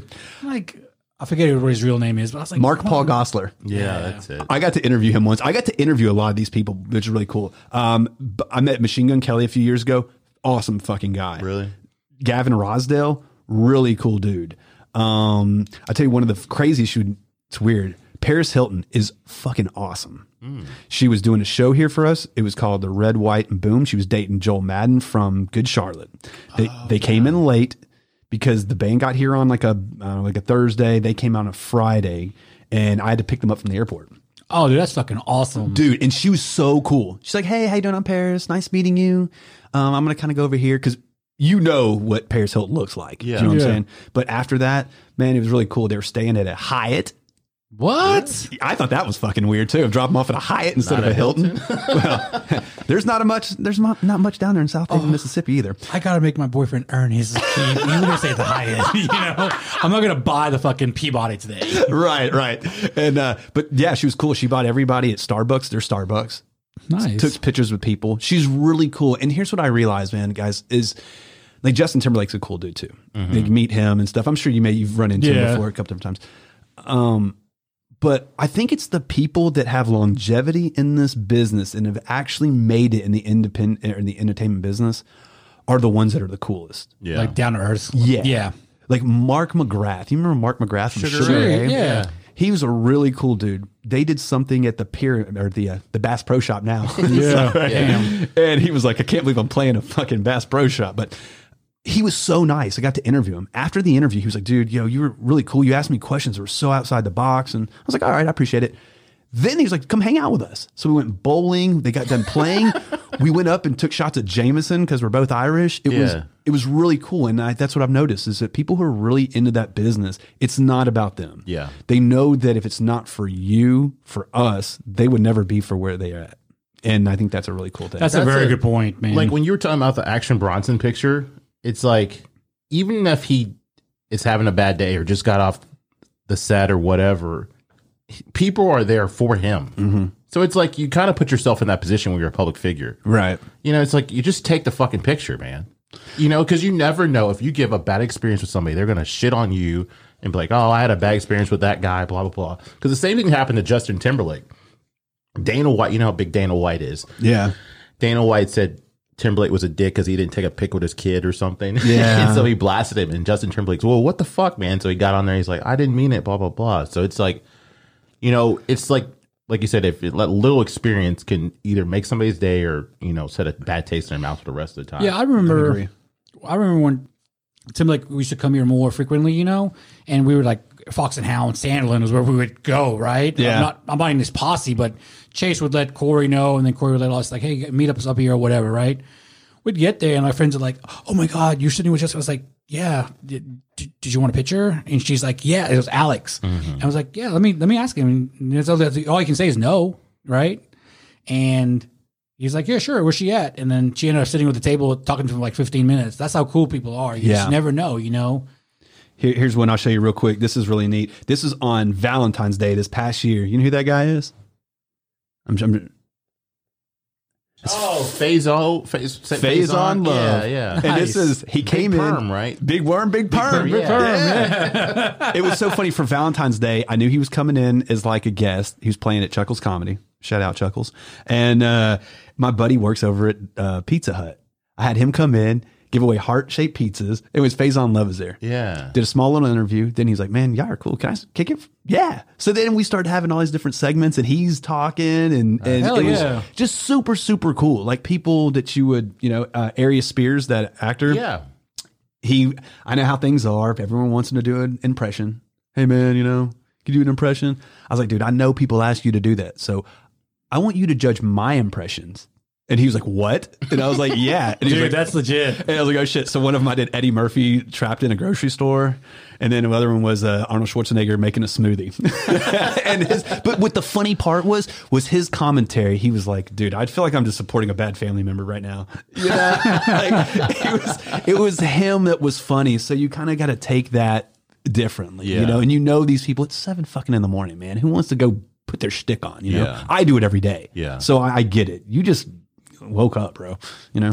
Who is who is somebody that you do want to interview or hang out with? Oh, the, the the bucket list. Yeah, like you know, like I I couldn't even tell you who I would who I would choose, You don't know? but like like no, I'm, I'll think while you answer. Who you think? I'm still trying to find this picture of uh, me and uh, Action Bronson. If I have it, it's so bad. Um, Tony, is that somebody that you want to hang out with? I don't know if I not wanna hang out with Like you know what I mean? Like meet like I would love to meet Larry David. oh from Curb. Wow. Yes, that's a good one, dude. That's I'm, a I'm with good you on that. And I used to hate that fucking show. and then I was like, this show sucks. Like I used to buy the DVDs, just how old wrong with friends, like the box set for like season four or five one, you know? Right. I'm like, this show sucks. He's like, no, you you, you don't get it. I was like, yeah, because it sucks. And then I started watching it, and then boom, now I love Larry David shows, amazing. man. um, I don't know. I'm looking at some pictures here that I, I got. Jerry Seinfeld for sure. Jerry Seinfeld would be a really, really good one. Um, I like to meet Putty. What's his? I don't know what his real name is. Putty. I don't know his name either. He he'd be fun. Ah, I did meet Wendell. Remember Wendell, the Mi- Miller High Life guy? Yeah. The he was on those commercials. I met him one day at New, uh, Newby's. They had a meet and greet, Oh, and I didn't even realize they were having a meet and greet. And I was like, God. "Why is everybody? This is it's four o'clock in the afternoon. Why so many people here?" And I was like, "Oh, they're doing a thing for uh, the guy from the TV." I'm like, "Who?" And then like I went outside, I looked. I was like, "Oh shit, I know that guy. I, I, see, I seen him on TV." He's like, "Yeah," and he's, I was like, "Hey, what's up, man?" Just- Miller so- High Life. What's crazy about Miller High Life is that if it's ice cold, ice cold, Mm-hmm. and you take it out of that cooler and you pop the top, that first sip is the best sip of beer you'll ever have in your entire life. The second one's the worst ta beer you'll ever have in your entire It's life. one of it's one of those things on that beer is like you either love it or you're gonna drink one, and like you just Yeah. that's it. like we'll go somewhere, and I'm looking at the the beer menu. I'm like, hmm, I'll take a. And so he's like, stop wasting this lady's time, man. Get the fucking Bud Light. You that's you know that's what you're gonna get. I was like, no, I, I tell I'll you- take a Bud Light lime, please. yeah, hey, that's not bad. Bud Light bad is, Lime, is- yeah. it's really good actually. Um, I tell you who I did meet was really cool. Um, John Witherspoon. John Witherspoon played the dad in the Friday movies. He also played the grandpa in the Boondocks. Oh, yeah, he just yeah. passed away. He did, and let me tell you something. right. So I got a picture with him. I did something really cool. I Liz, who I was working with in the morning, she'd never seen any of the Friday movies. So I didn't. So I didn't tell John this, but one of my favorite scenes is from Friday when Ice Cube walks into the kitchen and he's like, you know, he's like telling him, uh, uh, ah, damn scene where he's like telling him to take the trash out and all that, you know. Yeah. He's like, every time I come in the, fr- the kitchen, you in the kitchen. Yeah. You know, eating up all the hog's feet. Like, I ended up having the script there. And I said, Hey, John, now look, I know you're about to leave, but Liz has never seen any of these movies before. Will you please reenact my favorite scene? And I handed him the script. And then I was like, man, I was like, this is the scene I explained it to. You know, Ice Cube's coming to the kitchen, you know, and he was, I go, and you're right here. And he goes, well, I know I'm at. He goes, every time I come in the kitchen, you in the kitchen. Fucking gold after that. That's awesome. Because he's a voice guy. Yeah. And if you hear that back. And it was really, really cool. And then all of a sudden, it pa- pa- passed away, um, which is sad. But um, Ice Cube, I'd like to interview. Uh, Shaquille O'Neal, for some reason, I like Shaquille. I would love to hang out with that dude. Um, and it's so What is weird. he going to throw you around? Like, what, are you Yeah. gonna be like a little person to him? Like, Yeah. he's going to throw you? Like, I like him, but he he, he mumbles so much. I, he, um, like you can't hear what the hell he says, but I still would like him. Um, I, I hung out with Hulk Hogan. I met Hulk Hogan before. That was really that was an iconic thing. Like somebody you, you you asked grew me. up watching like Yes. every Monday or whenever we watch TV uh, wrestling. Yeah. every Saturday, every Monday. yeah, Dude, that Hulk Hogan would be. dope. he was cool. He was real cool. Somebody walked up to me. He's like, "Hey, brother, can I get a beer?" Super nice to everybody. And uh, he ended up. Someone ended up handing him, I think, either Bud Light or Miller Lite. Regardless, he's like, "Oh, I can't drink this, man. I'm sponsored by either Yeah. one or the other." So they went and switched it out and gave him a beer. um, but this is so weird. I don't know why I kind of want to say this, but like, uh, I just don't know. Like, maybe the president. Mm, he'd you be know, interesting. just because it's so fucking weird. you It- know, it's definitely a train wreck, and that'd be pretty cool. What's you the guy's just name? Because, but, but my questions would be not what he would expect, and I would go way off of it, and you know, so I don't know, uh, maybe him too. You know, think about it. If you knew that Donald Trump's about to walk in this fucking place, of all the questions in the world, you can, you know, be like, you know, I don't know. So, I would ask him. Did he how pee- was it? Did he pee on the bed? How was it fucking the porn star? right, right. Be like, man, did that really Mr. happen? Trump, how long did you last? True story. You want to hear a true story? yeah. Okay, so I'm sorry if I'm taking up all this speaking No. stuff too, but No, you're good, man. So one cool thing at the radio station, what they did was they let everyone go to an award show, the Grammys, the Billboards, the whatever. So two years ago, I got to go to the Grammys. Well, there's certain places that you go into Hollywood, uh, especially in the Grammys. There's a lot of people. We got to meet everybody. I met Avril Lavigne, which is actually cool. Uh, I met uh, uh, Ray Parker Jr. You know he is. He did the Ghostbusters song. Yeah, the black guy from Ghostbusters. Yeah. Da-da-da-da-da-da. Uh, anyways, we were there and there's a couple restaurants you go to. So these record guys talk to us and they say, Hey man, I got this new artist out. You've never gonna, you know, you don't know who this is. Here, listen to this. So listen to this music. And it was a person named, uh, um, Billie Eilish Oh, before, okay, before the song hit out. Holy shit. That was cool. So we're in this restaurant. One of the actors from Entourage was sitting next to us. Downstairs was Nicole Richie. Then uh, another guy who owns the um, uh, the New York Giants was there. So we'd go to these places to see the celebrities. Yeah. There's a place everyone goes to out in Hollywood, and it's called Craig's. It's by SUR. SUR's the restaurant for Vanderpump Rules. I actually love that show, but uh, it's right around the corner from there, and all these celebrities go there. So we went in there to have some after dinner drinks. Anyone can go into these places. You just got to get a Really? reservation. I would I would have thought that no. Well, that's what I thought. And what's weird is they stand outside of these restaurants, and um, I'll tell you another story too. But uh, two days before that, we go into a place called Nobu. Same thing. Oh, the sushi place. Yes. Yeah. Dude, who was leaving? Wayne Brady was leaving. Sam Smith was leaving. Oh wow. We're at the bar waiting on our table. Ariana Grande walks in, her brother walks in, and then fucking Jared Goff walks in, the quarterback of the Los Angeles Rams, Rams. four days after he lost the Super Bowl, Damn. sitting at the table right behind us. Holy fuck. That that was cool. That's why like being in that industry is really cool. You know. Yeah. All right. So, anyways, fast forward to the next day. We're over at this place, Craig's.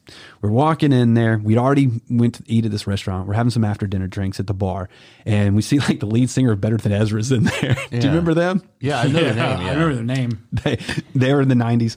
Then Joe Jonas is in there. Oh, okay. Joe Jonas walks by, and his girlfriend at the time is Sophia. Now they're married and have kids, whatever. The girl from uh, Game, Game of Thrones, right? right? yeah. Nobody fucking recognized her. Really? So he, we're standing there in the entrance, and the entrance is like, uh, it'd be like where your front door's over here, so you can see everybody walking up this ramp, right? Yeah. And we're just over here hanging out.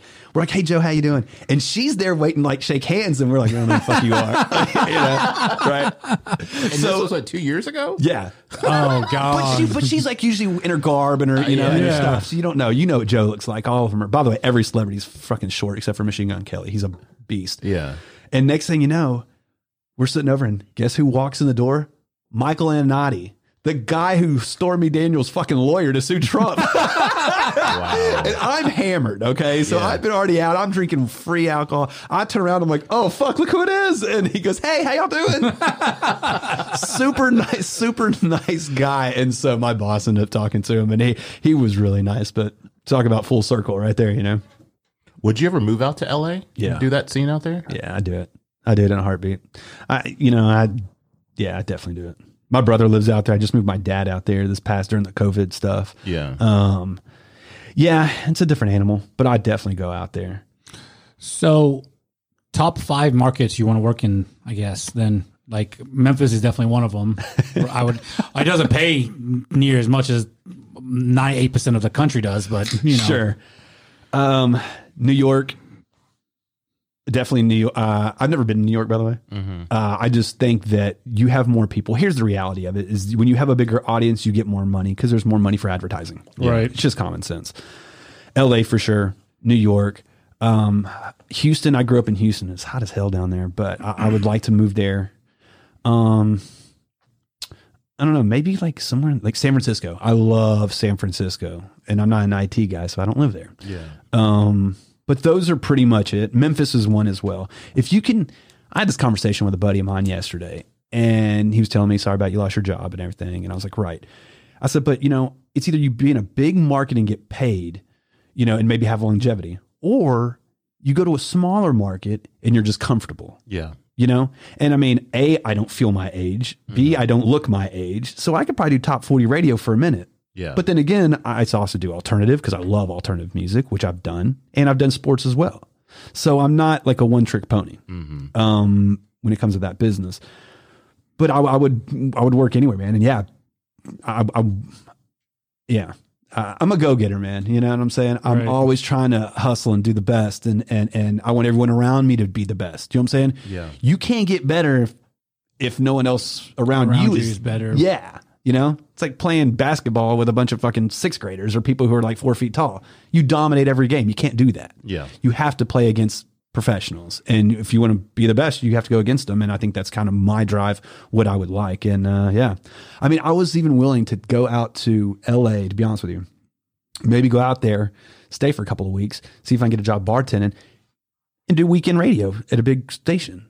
Dude, this is my, my resume's sick. I've been in the business for 20 years. Right. I'm not the best by any means, right? I know that for a fact. I'm not the best, but still, why not? Why not try it? You know? I mean, we may have another fucking pandemic tomorrow and I may get it and die, you know? that is true. so LA is amazing. I love it out there. I can tell you, we're in an LA Dodgers hat. Yeah. It's But uh, he doesn't like the team. He just likes the color of the hat. I like LA though. What's It's your like favorite perfect- part, favorite part of Los Angeles? The white woman. We went to um, where did my aunt live? Woodland Hills. Woodland Hills. Went out to Ooh, Woodland man. Hills. Buku money area. Yeah, is that by Malibu? Um, I don't know. I'm Probably not so. sure. We Have went you out been there in, have last you been year. to Nobu? No, I've never been. Okay, well, Well, next time we go, I'm gonna tell my auntie to take me to Naboo. Auntie, Naboo. okay, baby. Let's go. She was in love with me. She loved me the first time she met me, right, Tony? Tony, Tony, Tony. Answer the question. Did your aunt? Did I'm sorry, I'll speak your term. Did your aunt adore me a lot? That she texts me? She was duped. she was doing. I had this fake niceness going on. Like, oh, I did. And she's telling us all these stories at lunch. She takes us to lunch, and I didn't know uh, where were we at. Nordstrom's, right? Yeah, I didn't, know, they had a had a fucking restaurant inside of it. Yeah, She's no. like, she's like, let's go to Nordstrom's. I'm like, oh, okay. She rides with us, and we get there. And she's like, what are we going to do some shopping? And that's what I'm thinking in my head. She's like, oh, no. And she was like, walks us to the restaurant, and we sit there and we eat. And then later on, Tony's trying to pay, and she's like, no, no, no, no, no, no. I got this. and then later on that day, uh, later on that day, um, she texts me, "Yo, y'all be safe. Okay, nice to see you guys. Nice to meet you." I'm like, "Yeah, no problem, no problem." and he fucking hates it. You should tell him who. You should tell us who your um, auntie is. Who's your auntie? My dad's uh, aunt. Tell everybody. my cousin's Arsenio Hall. No way. Yeah, so we when I went out to L.A. I- Okay, like like he's like- my second cousin. too. Okay, I my was about to say, like- first cousin. okay. Wow. Yeah, so like when uh, I've never met him. Before. Hold on a second. That's right. I loved Arsenio Hall. I watched that show all the time. He's on a new show. Um, Some singing show, right? do you think he can sing? Do you think Oh, they can yeah, sing right. like by just looking at a person? Yes or no, you know, and he's on that show. Wow. Yeah, she's super cool. I met her a couple of times. Like I said, I've never met him. My dad knows him pretty well. So that's her son. Yeah, it's her. son. Okay, okay. Yeah. But Wow. yeah, when we You've never out- met him? Because when we went out there, she was like, "Yeah, we would. have I would have taken you to his house if because I didn't hit her up for like a couple of days." She's like, "Are you actually going to hang out with me or not?" It was Sure. like Sunday. We were leaving on Monday when we wanted to hang out with her. So if he hit up on Thursday when we got there, we definitely would have kicked it with Arsenio Hall. Dude, I mean, I fucked up. Ah, it's Fucked all right up. though. it's all right. I want to hit it up when I go out there for Thanksgiving. Would you? Would you? Fa- so this your relative, but you've really never met him. Uh huh. Would you like fanboy around him? I don't think so. I don't think so. I would be like, hey, I, I have a shirt made with his picture on it. hey, like, Dude, I, you know, I kind of kind of go on that Because the thing that what how it all got started is we went to go see a star. Like we went to Hollywood Walk of Fame, and so I took a picture of Raul posted up by the picture. I mean, by the star. And so she sent it to Arsenio, and then Arsenio uh, texts his mom back, and she's he's like, "Well, do they mind if I post it on my Facebook page and Twitter or whatever? And can I tag Raul in it?"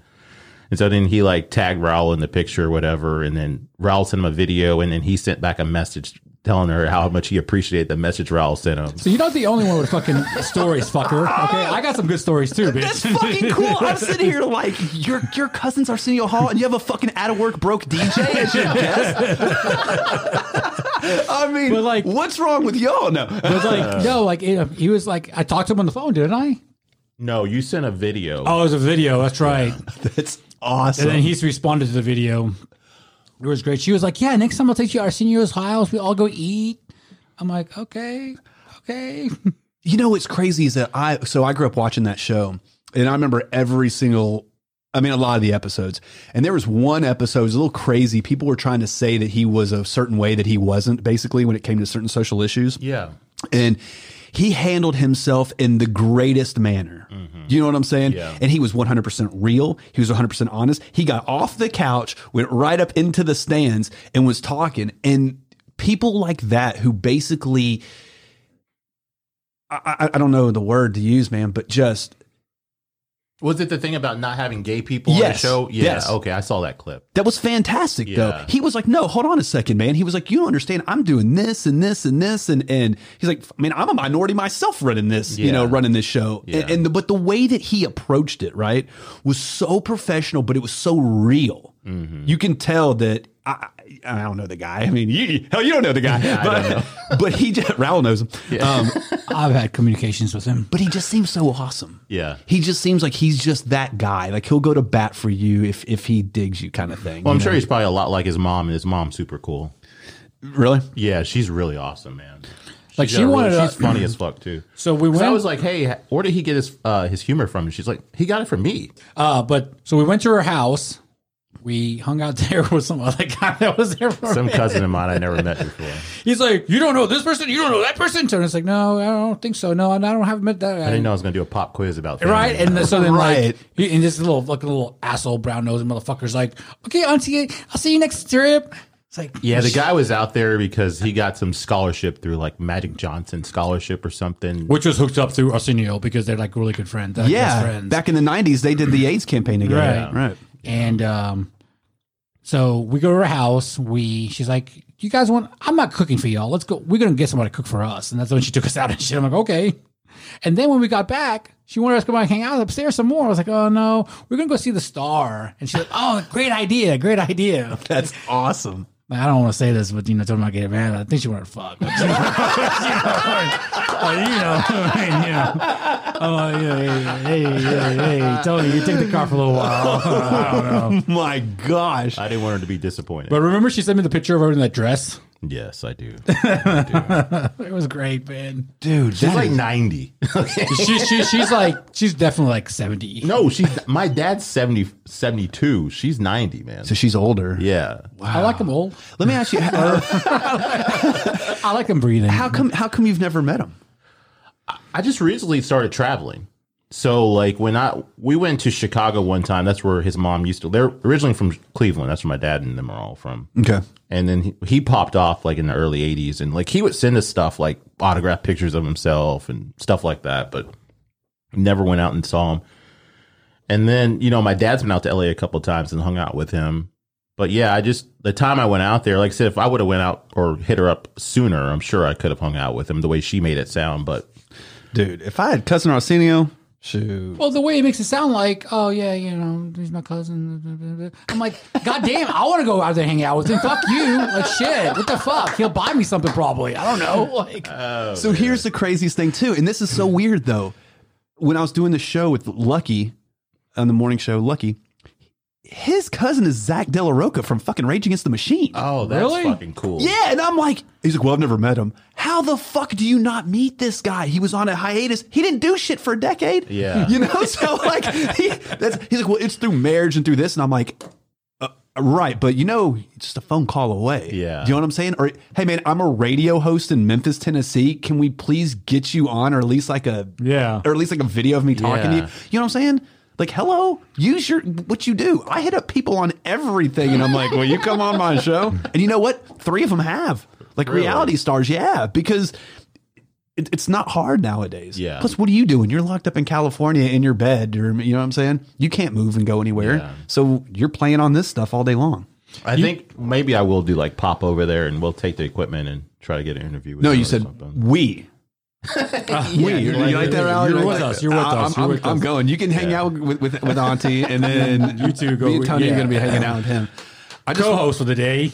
I just want to quote everything from uh, um, Coming to America that he Oh, did. God. I Well, mean, that's the thing, I Randy Watson. The- Sexual Chocolate. she said that they filmed the second one. So Yeah. there's a second one coming out. So I think they're gonna wait for movie theaters to be like COVID free or whatever the fucking thing is. You know, Yeah. I saw that the Orpheum had a golf thing, like to like generate money. what do you mean? They had like uh, miniature golf. You and what's uh, you and Jennifer were at it. Yeah, they have a they had a putt putt thing. Basically, what they realize is, I mean, they're not making any money. Yeah. you know, and uh, so they decided to come up with a clever idea to take the stage and turn it into a miniature putt putt thing. So they had like maybe nine holes or whatnot, and you basically go in there, pays a little bit of money, and you could play it for like I don't know an hour or two.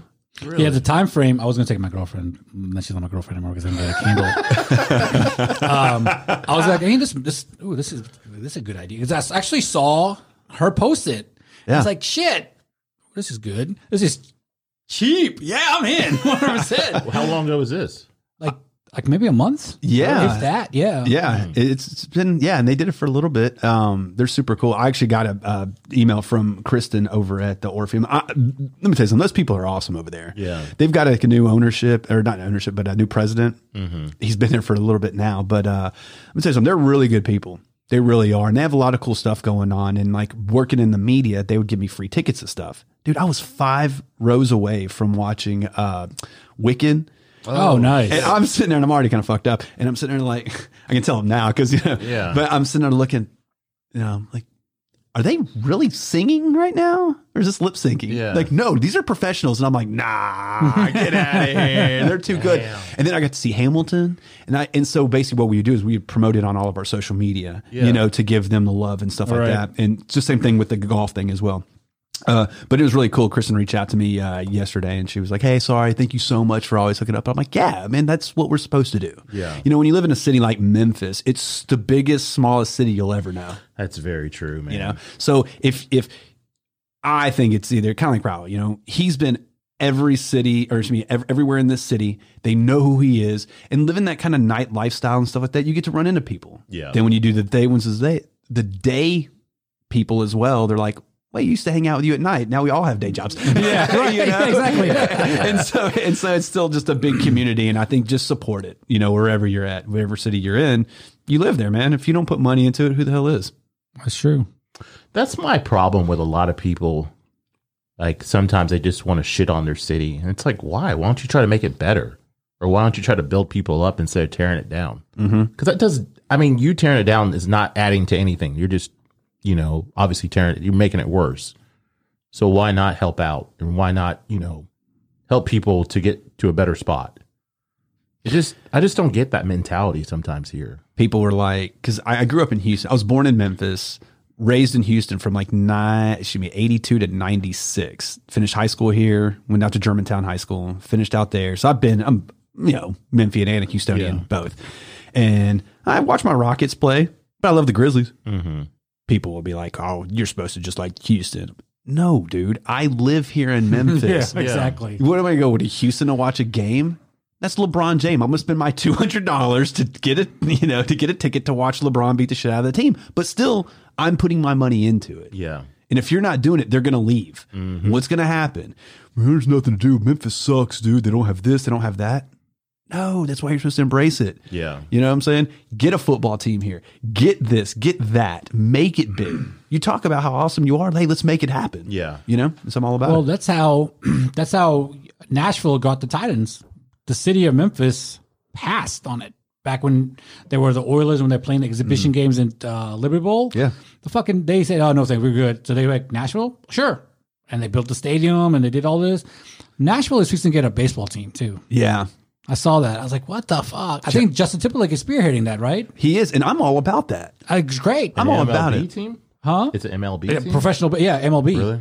They're thinking about adding a couple new teams. Oh, And, okay. Yeah, they're thinking maybe like in um, now a couple different cities have been talking, but Oklahoma City may be one of them because you know they have the Oklahoma City Thunder. Because the- Yeah. they've done so well. Absolutely right. And then Nashville because they have the hockey, which has done fantastic, and the Titans, which are pretty pretty good. Um, so they're going to put that in as well, and I think they should. Same with Memphis. You know, like we have Mud Island. Then if we get some people to, I don't know, throw money back into that, Yeah. you know, and maybe that whole area down there, and maybe you can do something with it as well, and be like, wow, now it's not the only because we don't have any outdoor venues right now besides that. Yeah. You know, like I mean, you have Levitt Shell, and you have, but I'm talking to get a getting a big act. Yeah. you know, to, to go in there, you, you you need to have that. So Well, remember when Jewel played at Levitt Shell and we nobody even knew about it, minus like a few like hundred people. Remember that? really, No. I We were somewhere and we're like, and someone's like, "Oh yeah, I'm at Jewel." Like, well, how did you hear about Jewel? And they're like, "Eh, "I just heard about it from my friend. That's where we're. It's like people always complain there's nothing to do, but there's actually a lot going on in Memphis. yeah, You know, everyone's like, "Oh, this sucks." It's, you know, I'm gonna move here. No, I don't think it's the city that's the problem. It's you, baby. It's you. Okay, Yeah. it's I your like little that. shitty personality. It's your shitty fucking attitude. I like that. Okay. Well, the funny thing about this whole podcast, it did like the name, the link up name. Actually, I had an idea that I wanted to do. It was like how I always heard about something after the fact. So it was like the next day I'd be like, somebody's like, like he said, Jewel played or, you know, whoever named some person. And my whole thing was like to create a kind of system where it curates to your needs of what you like. And then it would tell you that these people are coming or this certain type of act is coming. And so it just like, it's basically like a, attendant for you. So that's what the whole link up thing initially was. And so like he's saying like, you know, like people always talk that there's not shit to do. There's always shit to do. You just still probably don't hear about it. Right, right. There's always something to do. Yeah. Let me ask y'all this: uh, since we've kind of been talking about music and stuff, what's the best concert y'all have been to? And I'm not talking about the road like ever, like here in Memphis, like Memphis based stuff. What do you- what's like some of the best concerts you think you've been to? Because I'll tell you one I went to a couple two years ago, maybe Marilyn Manson at Minglewood Hall. Oh, I heard that was fucking fire. Dude, it was fire. It was badass. and the whole part is he ended up. Uh, sorry, we're gonna do a little Snapchat okay. action and stuff like that. Uh, I love the whole. I love all the stuff you have on the table too, and the beer. Um, but I tell you what's really cool. It was awesome show. Yeah. and he was Marilyn Manson. He sound he was drunk and shit, but he sounded fantastic. It was awesome show. It was supposed to be at the Cannon Center. Then they canceled for some reason. They moved him to Minglewood Hall, and it was one of the best I've ever seen. I think I have like top three. I have it would be Foo Fighters. Foo uh, Fighters was awesome. Dude, that uh, show we went to Forum. was fucking. That was gonna be mine. That that's in my top. Yeah, Dude, they played for like three and a half hours. Yeah, I loved Yeah. it. I loved it when uh, Dave Grohl was like, "If your favorite fucking band plays for like an hour and a half, they shouldn't be your favorite fucking band." Yeah. Yeah, And he's like, "We're gonna play for like three hours," and that's they sure some- did. That's somebody I'd like to interview or hang Oh, out yeah. with. Because then, like right before that, he did something at like uh, Barbecue Fest. He was hanging down and judging Barbecue Fest. This one I'm talking about was like in 2011. Maybe. oh, okay, okay, Yeah, okay, so okay. it's okay. a minute ago. So like, but yeah, he was recently at Barbecue Fest uh, as a judge. Yeah. like I think not not maybe not last year, but the year before.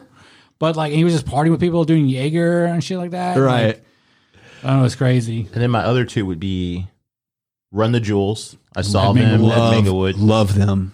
Oh shit, I got three or four. I would say that, and I saw Mac Miller play a couple times at uh, Minglewood, Wow. and then I saw Judah and the Judah and the Judah and Lion. Lion at That was a really fucking good. Jude and the Lion, they're good dudes. I got to meet them and I was doing a little interview with them and stuff. And then I asked him, I was like, yo, do me a favor, like grab my phone and act like you stole my phone, you know? and he and he made a video. He's like, we got Latty's phone and I'm chasing him around. like, give my phone back. Don't be a dick, dude. Give it back. He's like, yo, man, fuck this guy. Yada, yada, yada.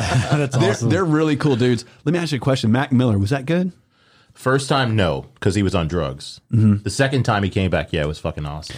Do you like his? I mean, obviously you like his music, but what about it? Because I, I kind of got past that Mac Miller stuff. I didn't- really didn't know much about him. Yeah. and then it was just kind of like, oh, he's kind of like a Post Malone, but not really. Yeah, And then when he passed away, I started listening to him. So I mean, you, yeah, you like think? I liked a lot of his older stuff compared to the later stuff that he had. A lot of the later stuff, there was like one album. It seemed like he was completely on drugs while he did it. wow, But yeah, I mean, he just like self care. Was that a new one or old one? oh god, I wouldn't even know. Okay, I have to look at like the stuff on iTunes to see. But yeah, I mean, I just I don't know. I somebody sent me a song of his one time, and that's how I got turned on to him. okay. But yeah, I liked I liked the like I said, minus that one show. The other two were pretty amazing. Okay. But they took me for my birthday one year, and that was a really good one. When which year was that? Oh shit, that was like 2012. Wow, y'all have known each other for how long have y'all known each other? Too long. like since we went to high school together, but we weren't friends. So where'd He you go to high school? He was a Houston. fucking loser. Okay, what year did you then- graduate? 97. Okay, wow. Yeah, and then uh I think we started hanging out like 2000s. Do you know Chris Eubank or Shy Eubank? I know, but everyone else I know knows them. Yeah, Yeah, yeah, they all know. I think my girlfriend knows him. And she that- does. Yeah, because all y'all used to hang out together. Yeah, her. So Eubank and Abby were really good friends, and her and Abby. I don't know if they're still good friends or not, whatever. But that's how that's the connection. Okay. Abby, Abby and Eubank, and that's how I know Jennifer and all those people. Okay. Okay. Cool. Cool. Cool. Yeah, I can say her name. During on my radio, I never said her name just because, you know. Yeah, But now, yeah, it's cool. We can say her name now. Jennifer. Hey, girl, what's up? um, what about you? So you're doing no uh I'm doing I'm doing Foo Fighters for Yeah. sure. Um, Twenty One Pilots. They're, they had an awesome show. That that was Twenty One Pilots at Minglewood, right?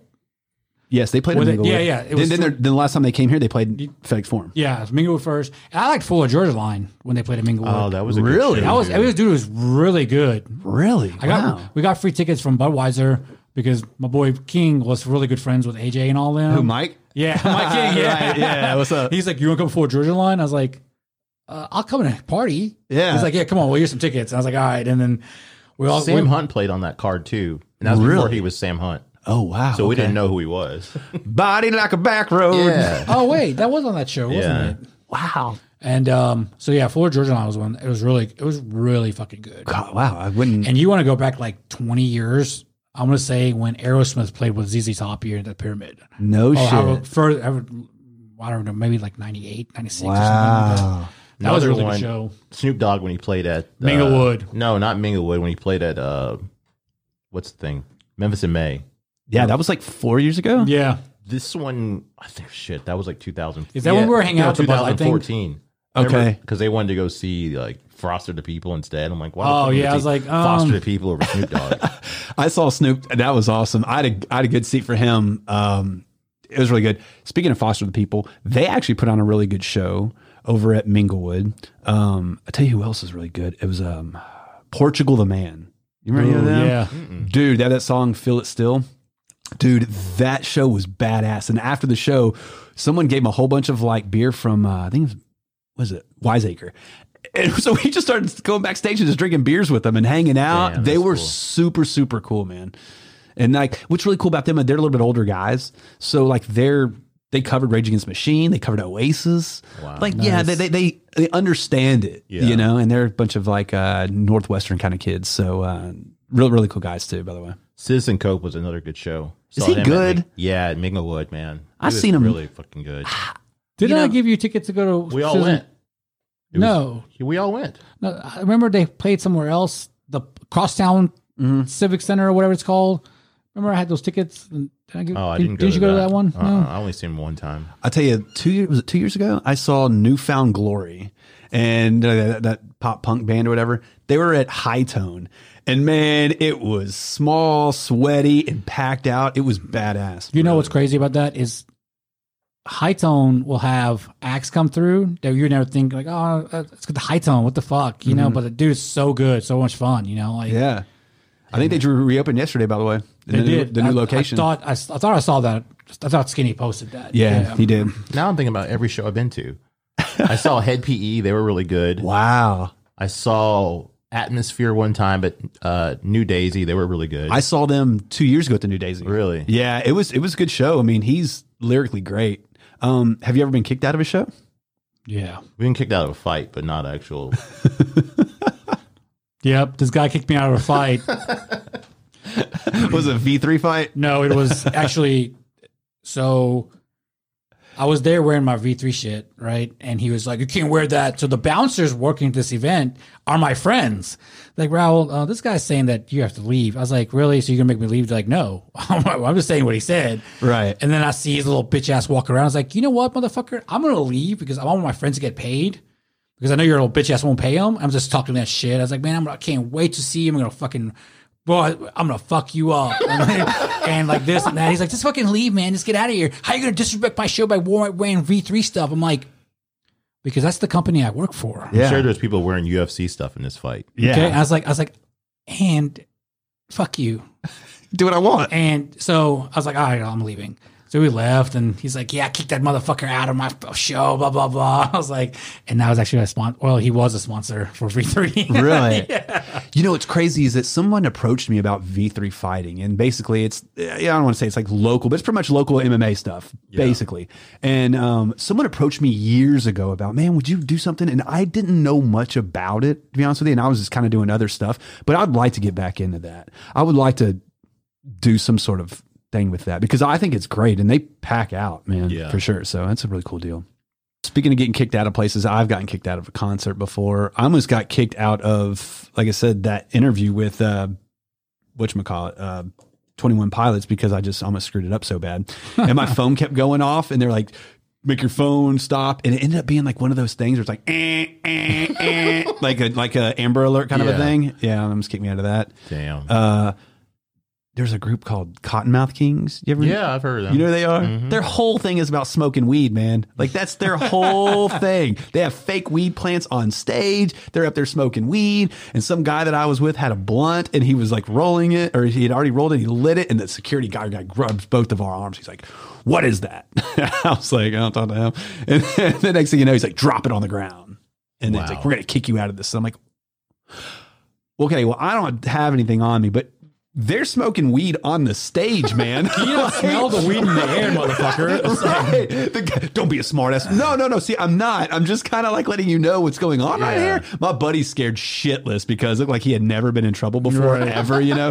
And he was just like, man, I just got this outside from some dude. And I'm like, well, don't tell him your story, man. Just fuck. Just, if we want you to put it out, put it out. But, Yeah. I mean, quit doing that shit. I hate bouncers or security security guards at clubs or whatever. You know, I can kick you out. I can get you arrested for this. Just give it to me. I'm like, so you can do my drugs later, motherfucker? Fuck you. Right. Is I'm that- gonna throw this shit in the club. I'm just gonna throw it in the air. Why don't you tell your strip club story? Oh god damn. Fuck that guy.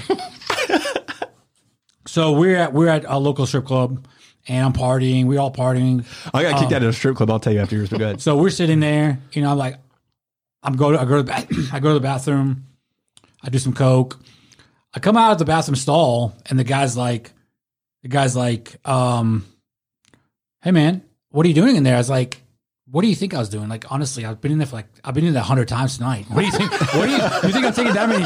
You know, I didn't say that to him. I'm like, uh, nothing. He's like, I'm calling security. I was like, whoa, whoa, whoa, whoa, whoa, whoa. And this is like, thinking in my head, is like, I probably know the security he's gonna call. So why am I freaking getting scared now? So I'm sitting there. He's like, he's like, give me, give me some money, and I won't call them. I was like, okay. I reached in my wallet. I'm like, you don't know, like, no, call, call him. He's like, okay, fine. I was like, all right, you know, I'll give it to you. I got a fucking fifty dollar bill in my goddamn wallet. Oh, wow. He's like, oh, that, I, I ain't got no change. I was like, I was like, here's the fifty bucks, man. Shook down. I got shook down by the bathroom attendant of the strip club. So then I was like, so then I went back to a couple weeks later, and he was his little bitch ass wasn't there. They Right. probably fired his ass. From doing that to other people. Probably. Dude, that's shitty. I was like, I was like, I ain't giving you my coke. Fuck you, man. you can use your fifty bucks. It's not like don't do coke in here. Just pay me to do coke in here. you know.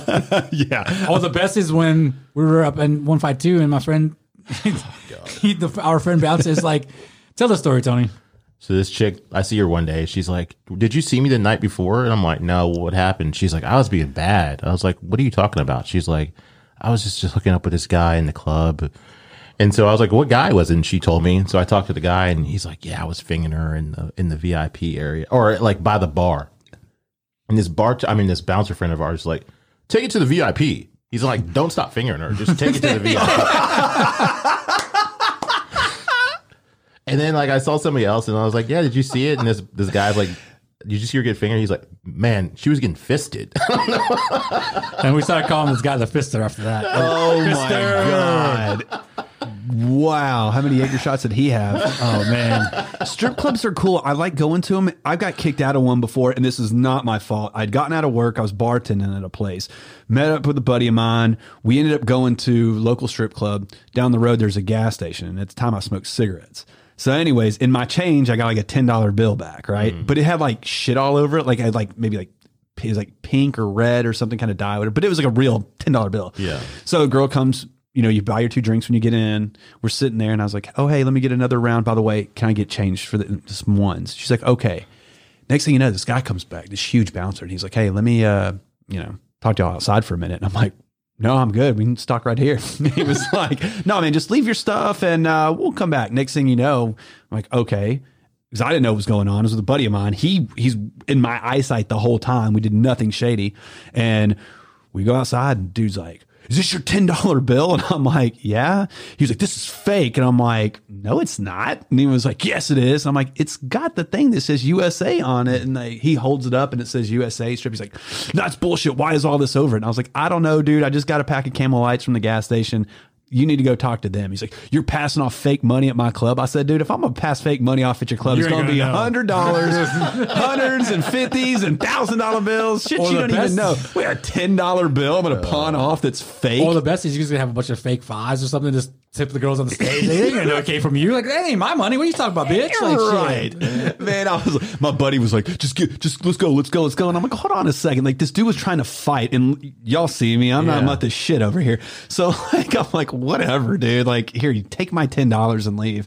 And then next thing you know, I cut my hair and went in a couple days later, and it's fine. Sucker. No, I'm just kidding. It's like a free Sunday. Oh, yeah, it was pretty nice. Oh, God. Tony, have you ever been kicked out anywhere? No, No. can't say that. I have. Have you kicked anybody out of anywhere? No, Well, I was with you that day when we got kicked out of. Because remember, I touched that guy and he's like, "Get off my shirt."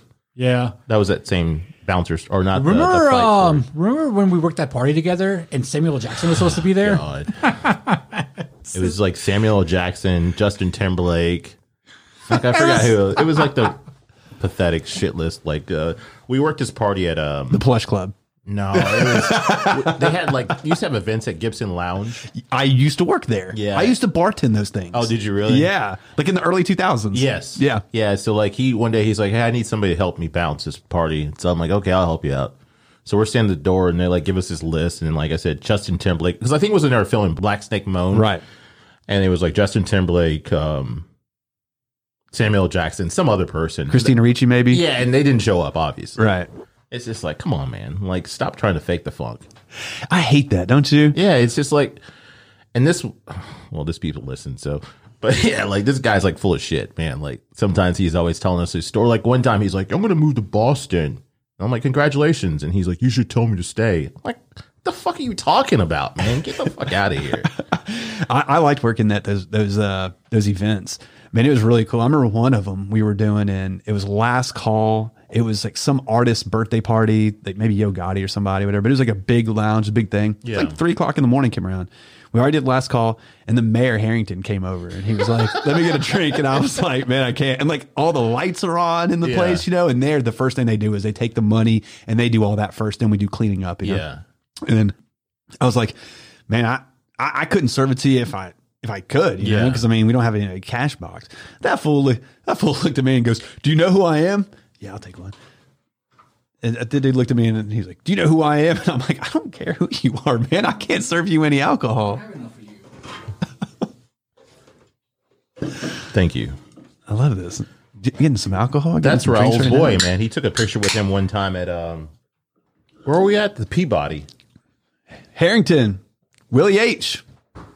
That's my drug dealer.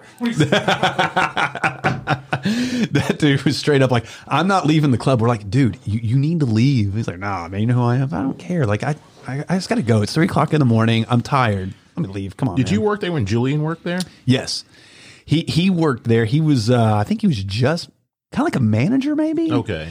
Um, so I was working at doing radio part time, and then I was also working at Carrabba's out in Collierville. Oh, okay. And then I knew some guys that were working with him. They hired me to go in there. So like I think Natalie was working there at the time. Do you know Tracy? Yes, I think. Yeah. That's how I met Julian, actually. okay. Yeah. Tracy Ellsworth. Yeah. Yeah. So I yeah I knew her. Yeah, they all were there, and it was a cool ass thing that we did, man. I loved it, and then all of a sudden, they the whole thing closed down. Yeah, it was all a that. cool vibe, man. Like they had those little parties and stuff like that there. Yeah, it was it was really weird. I had to work one with the radio station. They did something back, and it was like the it was this equivalent to like Chippendales, and I was the only promotion kid working at the station. Mm. Yeah. and Kennedy was the female. Brought all the girls out there. She's like, "Latty, you're going to come do this," and I was like, "No, I'm not."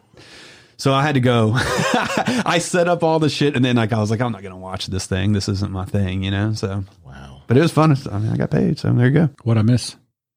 Sorry, We're talking about your boy Herenton. I had to do some cocaine. No, I wish.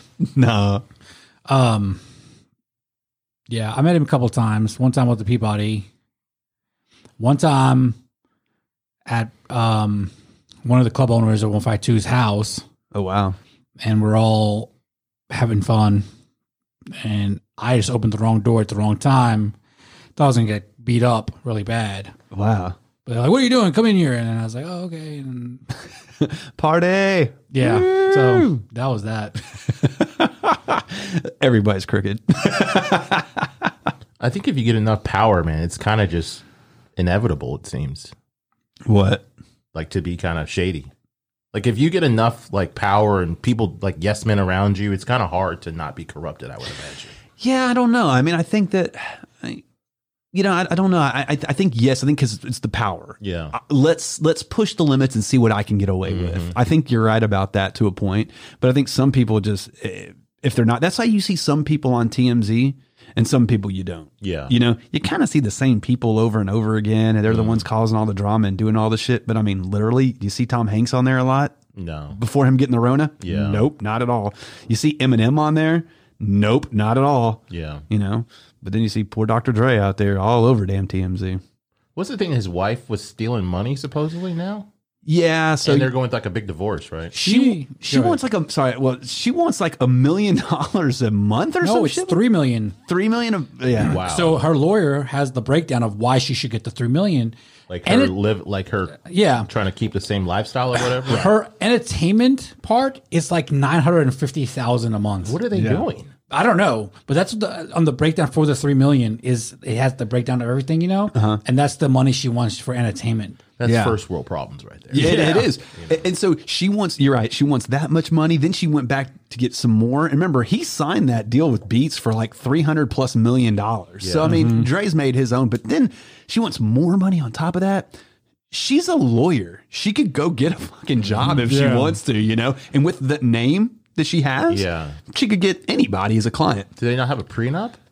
I don't think so, but then they got married like in the early 90s and stuff. I mean, and he was just, you know, I guess he had just left, uh, NWA. yeah, we left them. A death row? Death Row, I think, is kind of he he kind of went off and then he started doing the um like his own stuff. Aftermath. Right, aftermath. Yeah. That's what it was. The, the record, the Interscope aftermath, and um yeah. So I, I, dude, I think she's just money hungry, man. Did you watch the Defiant ones? His story about his origin story with him, um, Jimmy Oh, Iovine, It's on and Netflix. Eminem. No, I It's didn't. fucking amazing. I think it was on HBO, but it may be on Netflix now. It's fucking amazing. Wow. It's a really good docu series. Did y'all watch that movie NWA? Yeah, I saw. It. I It's did. That very was good. I did. That's yeah, good. that was good. I like it. I, I like I like the backstory of everything. You know, to I did see, see how they come, see how they come up with and all, and and I, I think he did good. I think he came out at the right time. The whole, especially with the whole Eminem thing, and then just kind of sitting back and collecting his money. And I think Dre's a really, really smart guy. I saw that he had actually signed Eve around the same time he signed Eminem, Wow. and then he focused all his time on Eminem. And she was like, "Yeah, I made it. You know, I'm going out to L.A." And then she had to move back. I think she's like from Philadelphia or something. Yeah. she had to move back there and move back in home with her mom. And then that's how she ended up getting with the Ruff Ryders with like DMX and all of them. So it ended up working out in her favor because you know maybe he would have put her out there. It's kind of like the Free Soul thing with um, Justin Timberlake Yeah.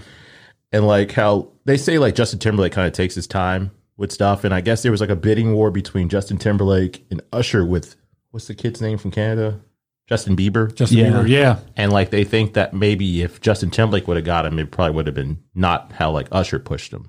Wow, that's so crazy because Justin had his record label. It was called Just in Time Records. so you're sitting there saying he's taking his time. Wow. And that whole thing with Free Soul, too. I remember they had that song that was called Phenomenal. Yes. I think. And then added a music video out there. Timberland helped make the beat. Yep. And it was Wasn't it great. like a black and white video or something? no, it, no, it was like uh, they were going into like a uh, like a like a uh, like a science thing, maybe. I don't know. It was it's it was really cool. It was very Yeah. 2000s. Well, you saw that Free Soul actually played a show the other day at Mingle. I mean, um, Lafayette. he hit me up. He hit me up and said, "Hey man, can I get on your?" See, that's the other thing. He hit me up and asked me to be on the radio show, and I was like, "All right, you know, we really don't do that to a point." Now that's not me. Yeah. that's The station. Yeah. right. That's my bosses and all this because remember, it's all about money at that point. You know, well, if Lafayette's is going to pay, then they can go ahead and be on the show and all that and whatever. Eh, So that's somebody else is doing, not mine. And I told him that I was like, "Hey, well, if- basically, I don't know if I can do that, but." we'll- I can do an Instagram live with you. And then, of course, all the shit started happening with me where I'm furloughed for two weeks. And that ended Yeah. up being with his thing. And I just kind of didn't, I put a lot of my life on hold, to be honest with you. Um, and I, I couldn't do that. And, um, uh, but yeah, I heard his show was great. And he's a great guy. He's an, he's just a good dude, you know? Glad he's back in Memphis making music.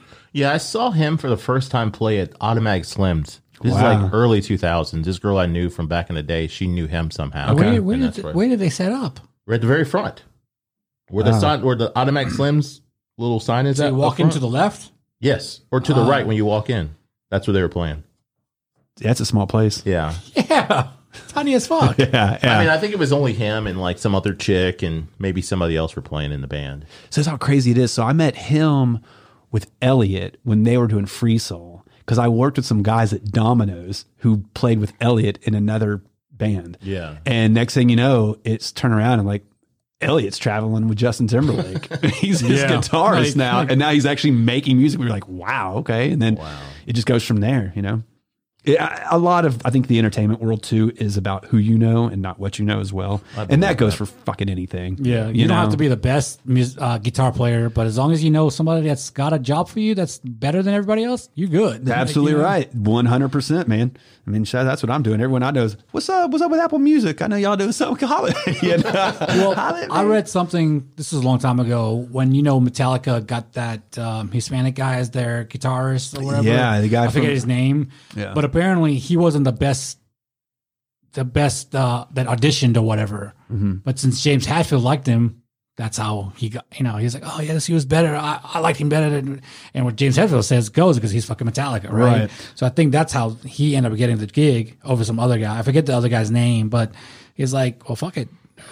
I think he. And it, I think so. I think he played in uh, Suicidal Tendencies, and uh, I think they knew them from that as well. Probably so. Yeah. And it's all about how things. Same thing with Blink One Eighty Two. You know, when they got rid of, um, uh, I can't think of his name right now. Mm, Tom DeLonge. When they got rid of him, they got Matt Skiba, and they were like, "You're the only person that's going to replace this guy." Now, granted, he was doing his own band as well, and it's like, okay, well, this or Blink One Eighty Two. So he went to Blink One Eighty Two. Yeah. Still had his other one, but it's all about connections, and it's all about knowing somebody. You know. That's the conspiracy guy, right? From Blink One Eighty Two. Yeah, with the whole alien thing. Yeah. Yeah. He's out there. He he, he kind of is, man. But now it looks like they might be trying to make some music. Well, no, right? They may be trying to make some music together, though. Oh, really? I think he's realizing that Blink just kind of went off, and then Steve's like, uh, maybe I shouldn't have. He wanted it musically to go a little bit differently. That's why he was doing Angels and Airwaves, and they sounded they sounded different than like more of a pop punk what Blink was. Um, but I think that pop punk's kind of coming back. MGK, Machine Gun Kelly, he's awesome live. So definitely, if he comes around, you check him out. But uh, he just did an album. He's got Travis Barker on some of his stuff, playing really? drums. Oh yeah, man, he's he's good. He's a real talented dude. I'm just really curious to find out in the next like year or so, two years, all the good music that's going to come out, like we were talking about earlier, with everybody that's just been stuck at home. Because these guys are artists; they create, and you and you're sitting literally in your living room with your wife or whatever, or boyfriend, whatever, and you have nothing to do because you can't go here or you can't see your buddies or you can't. What are you going to do? You're gonna fucking create. You're going to write. That's it. You're going to write nonstop. But see, they're going to need people to help sell that music. See, Yeah. another job that it's badass. This is what I hate about life, right? You go through high school and they tell you, they say, this is what you need to be. Well, there's only like a handful of things: doctor, lawyer. If if you're have any athletic ability, maybe an athlete, mm-hmm. or you know, that's it. You mm-hmm. know, and if you really don't do shit, you're going to be working in the restaurant business or a receptionist. you know? Right, right. But they don't let you know there's other businesses out there. And there's people who work for record labels. Their job is to go to program directors at radio stations and say, hey, check this out. We have the brand new Justin Bieber, the brand new Celine Dion, the brand new whatever. Mm-hmm. And play it. Now you can't pay for play. It's called payola. payola. You can't do that. But there's things where you maybe, you know, do certain things to get records played to a point, but also just having that connection and that relationship is what it's about. Yeah. And that's a job I think I would really like to do because you're still in that music industry, but you have to have an ear for it as well. You, you know, you got to be passionate about what you're selling. Mm-hmm. Hey, man, I really like this Blink 182 song. It's the fucking bomb. You know, I don't care who's playing on it, Tom or Matt, doesn't mm-hmm. matter. This guy's great. But you just nailed it because all these people are sitting there at their house making music, doing nothing. They're going to have so much music out there. You're going to have to have people sell that to the world. yeah. It's like they say, Prince has so much music that we've never heard of. Yeah. no, he hasn't released. They haven't released it. We just has so much. He has like like CDs with the music, like bunch of CDs or DVDs, whatever, Mm-hmm. of just music that hasn't been released. Yeah. They're saying like hundreds of songs. really? Yeah, Same things with rappers too. I mean, rappers will go in there; they have the beat already. It's easy. Uh, it's pretty much easy to get a beat from somebody, right? And then uh, they write, write, write constantly. And then same thing when when Tupac died, they ended up making a whole album. Eminem and Dr. Dre ended up basically making the album, and the dude's been dead. Yeah. they just grabbed his audio and put it together and made it. Yeah. You know, so. Now, next thing you know, you have a new album from a dead guy. Yeah. you know, but he's not really dead. I don't think he is either. I re- I'm with you on that. No. I think him and Biggie are like laughing and like, they're like drinking like margaritas and shit somewhere on some beach. It's so funny because people are like, you know any history about Tupac, it's like he went to like an art school in New York. You know what I'm saying? He, he was in Digital Underground. Yeah, It's like it's know? like it's like it's like um He didn't get in trouble until he became famous. It's like Right. remember when I said I fucked your bitch on that one record, man? He's like, oh, that Yeah. was good, Chalk. That was good too. Hit him up is probably one of the best songs ever, dude. He's like, he's like, I fucked your bitch. Fuck you. My four four. Make sure all your kids don't grow. Yeah. I was like, oh my god. I was like 17 listening. I was like, oh god. What is Yeah. What the fuck? like with my fucking Sony Walkman disc, uh, CD player. You won. Congrats. You won. You just killed everybody. but the, but you're right though. Just with uh, all the music's coming out, I, I think in 2022 you're going to see a huge resurgence. I think concerts going to slowly start coming back in 2001 or excuse me 2021 whatever.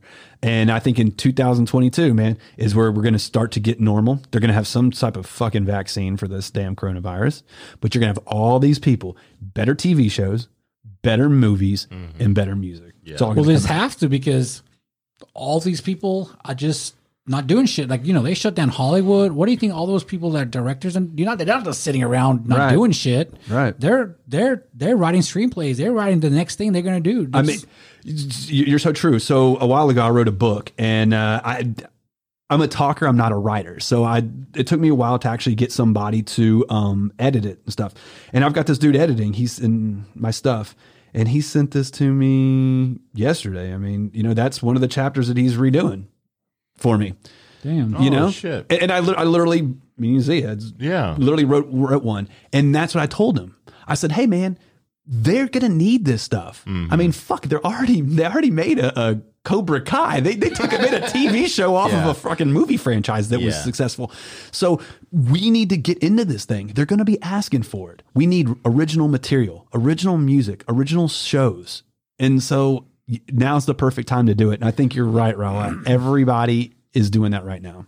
the best thing is, uh, like, well, no, not the best. I'm sorry. The thing that sucks right now is that we're getting like remakes or remasters and like nothing really original. Like, it's like, god damn, how many times are they gonna redo this one movie? Man? Yeah. Like, I'm tired of watching this. Like, I know what's gonna happen. You know, like, fuck, like, make something new. So that asks the que- eh, eh, eh, that asks the question right there: Is Stranger Things that good, No, it's not. or is it because there's nothing else to fucking watch?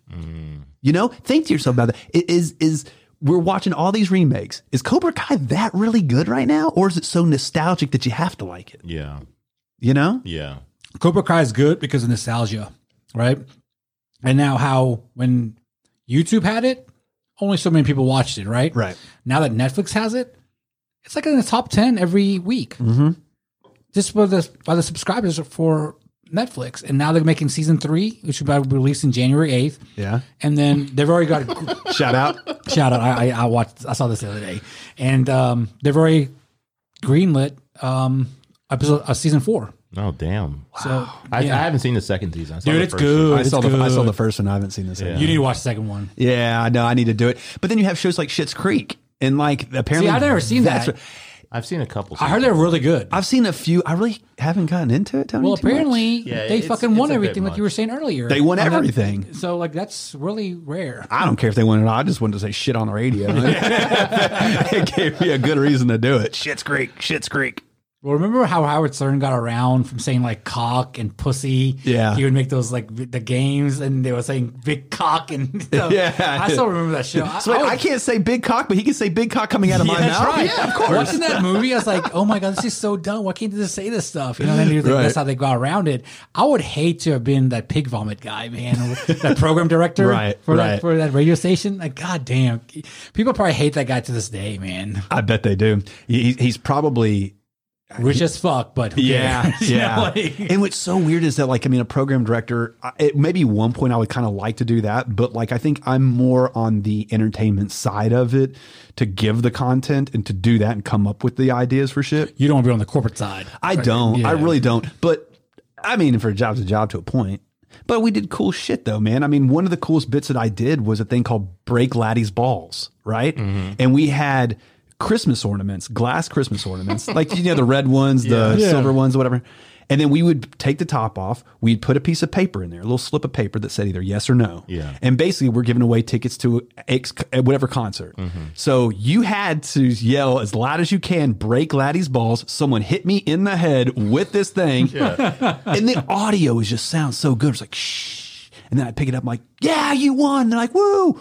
But also they're in their fucking cubicle at work yelling, break Latty's balls. That's hilarious. That's what it's about. Yeah. And then so people are like, wow. And then the whole point is, dude, I heard you on the radio yelling, Yeah. break this, but you also won or you didn't. Yeah. That's the creativity route that I want to do. Yeah. That's what how, who I am. I want to make sure you have a good fucking time while you're doing it. I don't want to sit there and be like, well, I want to make sure this song plays after this song and then this song after this. No, just throw the music in there. Let that be it, but have good personalities.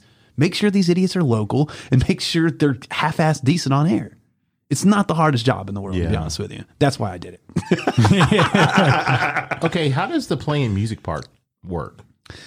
What do you mean? Like where you So- take requests? Is that what you're talking No, about? No, like uh does the studio pay for the songs? I mean not, not that studio, but the the record um I, I- I don't. I don't know. I think to radio a- station or what have you? I think the, uh, to a point they have to pay like BMI and ASCAP and all that. Yeah. Right. To get their music played. But basically, w- w- it works as a record company will say, Hey, we have the brand new Justin Bieber. This is it. Are you going to play this? Well, okay. Well, Justin's a huge name.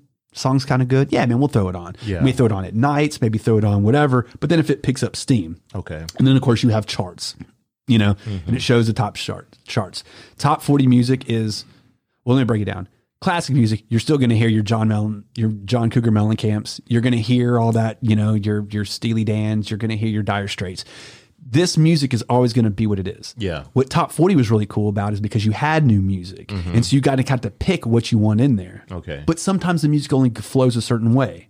So with like top 40, it's more poppy. Well, if there's not much poppy music, what's going to be played? Well, Megan Thee Stallion's going to be played. Mm. Well, Lizzo's going to be played. Right. Okay. The new Justin Bieber is. But that's the singles that the record companies are throwing at you. And you kind of, you can pick whatever you want to play, but you do want to play the hits. Yeah. And so that's what they do. My opinion when it comes to programming is that there is no genre of music anymore.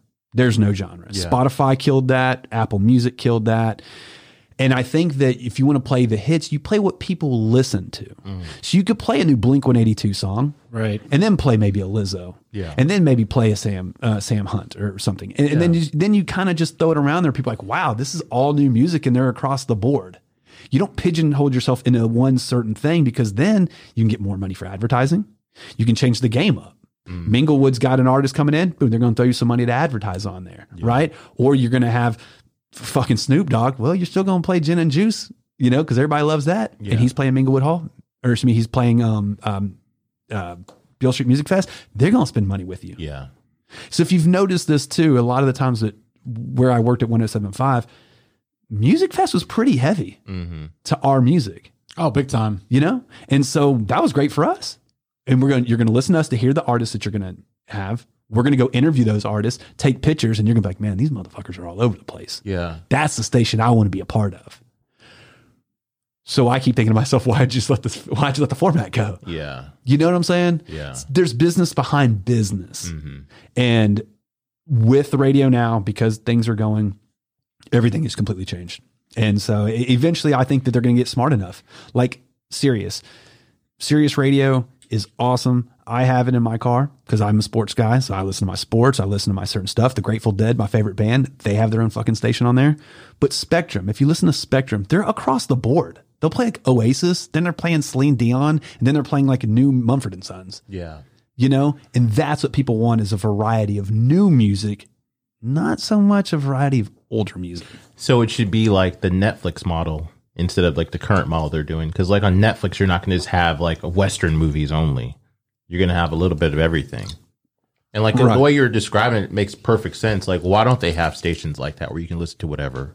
because because we have people and all this data that we spent thousands and millions of dollars on tells me that this no Yeah. Yeah. listen to your artists that's why these tiktok stars that you're talking about earlier, they're going to record labels and record labels are saying well you have 2 million views i would rather take your 2 million views or listens mm-hmm. and try to capitalize off that and then maybe make another record Yeah. to put out there. We'll give you, and I, and I don't know the numbers, I'm just throwing this out there, but fuck, we'll give you 70% of everything that you own we'll take 30%, but promote the hell out of you. Yeah. Right? You're like making money for free, See, essentially. absolutely right. Content. 100%. And you don't really do shit. You let this TikTok artist do it, or you let this Instagram star doing it. See, back in the day, the way it was is they took like a handful of artists and basically they're saying, we'll give you 30%, we'll take 70, and then you get all the money off merchandise and touring and all that stuff. That's great. You can make money. Yeah. But still, you're going to have to make more music to go tour, to go sell, to make merchandise, right? Yeah. Nowadays, they'd rather take 15 different artists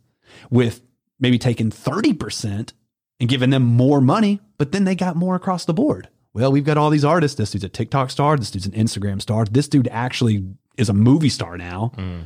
but they still own, I don't say own them, but they're, you know, that's their artist. Yeah. So that's the way the music business is going to go. And like you talked about earlier, all these people are at their house right now. In 2022, you're going to see a whole surgence of all new music come out there, and it's going to be badass. So I hope it's with older artists too. To be honest with you, like I said, my, Yeah. Hopefully they're just not sitting around. They're Um, They might be dead. The older but with all the people I mean, dying, they might be. I just, yeah, and I just don't understand why. Like you said, there's not a radio station I could listen to that plays everything from country to rap, hardcore rap. You know, like why? Why is there not? And it's because it's because it's all about the, the quan, Right. the Yeah, money. the quan. It's all about that money, and because somebody paid some, it's all it is. Somebody paid somebody to do some research. But dude, you, your research is on TikTok. Your research is on YouTube or Instagram. Do you know what I'm saying? Yeah. Like my homeboy, he works at a, a record label, and uh, they actually their whole thing is to make. Um, uh, why even say it? He works for C3 Management. C3 puts on Lollapalooza. Okay. right? Big stuff. Yeah. he's with he's with he was with he was with Columbia Sony. He left to take this job. I went to high school and middle school with this kid in Houston, Texas. Wow. Now he's running things. I had a conversation with him last week. Told him I didn't have a job. I'm looking to get obviously into the business and doing certain things. And he's like, "Well, what we're doing is we're looking for artists." He's like, "We can't tour right now, so we can't have Lollapalooza." Yeah. And remember, they had Lollapalooza, then Lollapalooza, Sao Paulo, and Brazil, and all this. So th- they they went off and did stuff. So now they're looking for artists. So he's like telling me. So I'm kind of doing a little freelance A and R for him, you know, trying to find some bands and send it to him. And I found a great band. They're called uh, Fan Club Wallet. Fan club wallet. Yeah, but they had the other day. They had uh, and this. They're brand new on on um, Spotify, brand new. And next thing you know, one of their songs had like I don't know fifty thousand views, maybe like eighty thousand views. Mm-hmm. So I'm doing some research. that's a lot. It is. Now, guess what? Man, I'll bring up their song right now. When I talked to him, they had 90,000 views on this one song, and I like it. It's like mm-hmm. emo-ish pop, kind of like indie. Yeah. Man, next thing you know, fan club wallet right here. Boom, here it is. 116,000. Damn. Last week, they had 90. So let me tell you something. What do you think is going to raise in, in two months? What do you think that's going to be at? Probably like 200 something, right? More than that. Yeah. You think so? More than that. Oh, you said six months, right? Or two months? Two months. Two, months. In couple two- hundred it- thousand. basically in a week you went up yeah over yeah, over over they're gonna have well over a hundred uh maybe up five hundred thousand Damn. so if you're a record company what are you doing we want you Yeah. we want you you know what I mean? they have 94,000 monthly listeners they're brand new they're not signed they don't have anybody with them. So I'm gonna take so I sent them to my boy. I was like hey man you need to check this band out. I like them. And now granted I don't know if my opinion's worth the fuck or not but he he actually thinks so. See, so I sent him that stuff and there's gonna hopefully uh, it's going to be like that, and that's happening all over the country. so you're like a, you like a scout, like how te- baseball teams, football teams have like scouts they send out. Like you're kind of like looking for the next big thing. Yes. Like, yeah. Okay. Kind of, kind of like freelance eh, Right. for him. But that's what I want to do. That's what that's my dream job. To be honest with you, if I could go back in the '70s, there was a bunch of fucking cocaine and fucking. Uh, Uh, he did look at me when he said cocaine, by the way. but that's the way it was, man. People go in there and you would just get stay up all night long, going to New York clubs, watching all these different bands, going out to L.A. to the Troubadour, going out to the Rainbow Lounge, and going to all these different places and finding these bands, and then being like, "Wow!" And your job is to take them back to your record label. One motherfucker's job is to sit back and being like, "Yeah, okay," or "No, I'm good." That'd be your job. I'm looking at Tony, you little bitch. um, yeah, you know, um, my mama said, uh, But that's how it was back in the day, right? You had one person making decisions for big, huge record companies. Yeah. I think Queen's fantastic. So we need to play this song. Okay, well, that's what it is, right? And you push that, I don't want to say you push it down our throat, but you're telling us that's what's hot. Back in the 80s, it was MTV. If it wasn't on MTV, it wasn't worth the fuck. that's right. Okay. So now it's the same thing. But guess what? TikTok's telling you who's a star. Yeah. Instagram's telling you who's a star. Not me, not Columbia, not Atlantic, not any island or Def Jam music. None of that. Yeah. Somebody else is telling us what's hot. Now these record companies are secondary saying, well, we want a piece of you because if you're going to blow the fuck up, somebody's going to grab you. So they would rather take that chance. And that's what I would love to do is find that music and find that group. And literally, I'm telling you, I saw this shit and I sent it to my buddy. I said, they had last week of a couple thousands. So if you're really getting like five to 10,000 views a week, dude, that's huge. Even more than that, it seems like you're picking up more steam. So, It's like they say you should let the market decide, like the market being the people. yeah. So it's like, like well, like you loved a TV show back in the day, and then they would cancel it, even though they had a lot of viewers. It's like, who the fuck is this person that's canceling this shit, and they have all these people watching it? Read, read that real quick. I said the band Fan Club Wallet, right? Go from Spotify listens at the second paragraph. Sp- Spotify listens. Read that out. Spotify listens nine ninety eight thousand nine hundred two nine. Hold on, Come on, man. Goddamn. Today, Oh, we, know, we know what he's going to edit out. That part. Spotify listens ninety eight thousand nine hundred two. damn it. 98,000. Let me read. You know what? Let me read. Let me try. Let me try. Twenty five thousand listens from the last week. Seventy four thousand one hundred twenty. Last week they had 74,000 views. Now they have 116,000. You just saw it, right? Yeah. so It's if you crazy. right, that's over what? Do the quick math. 40,000 views in less than a in, in a week? Damn. Yeah. And what's this? What is it? Uh, fan wallet? What's it called? I'm sorry. Um, Fan Club Wallet. Fan Club Club Wallet. But look, but look, re- read what I wrote on there too. I I, mean, I really like this band, artist, fan club wallet, singer, car crash, in IG major. the song is called Car Crash in G major. Yeah, Oh, sorry. I'm, you I'm can't just- read either. I'm just, I'm, I'm reading what's written here. You fuck. all right, all right. The band. This is your professional opinion because Sure. you are a professional. Hopefully, The band is great. A perfect new alternative band. The song "Car Crash" in G major has a real indie feel to it. They have a warm, easygoing feel to all of their songs, but in real hipster kind of way. All of their songs are great, especially Interstate. Plus, I love the name Fan Club Wallet. Very cool. They are a newer band with over 84,000 monthly listeners. Fan Club Wallet, when you guys make it, you better throw some money our way. damn right. So here's the deal. They went ahead. They went ahead. and I follow them on Instagram, and they did an Instagram live the other day, and they only had like maybe 200 people. And I was like, "Hey, are y'all signed?" They're like, "No." And then I was like, "Oh, any any labels looking at you? We don't like labels. We we want to be so independent." And I was like, "Well, they actually are looking at you." And they go, "Well, we really like labels." but but that's how it is. And like I think that that's honestly my dream job. If I if I don't do radio, I would love to do like hosting radio. I would love to be that guy, be Well- in that scene.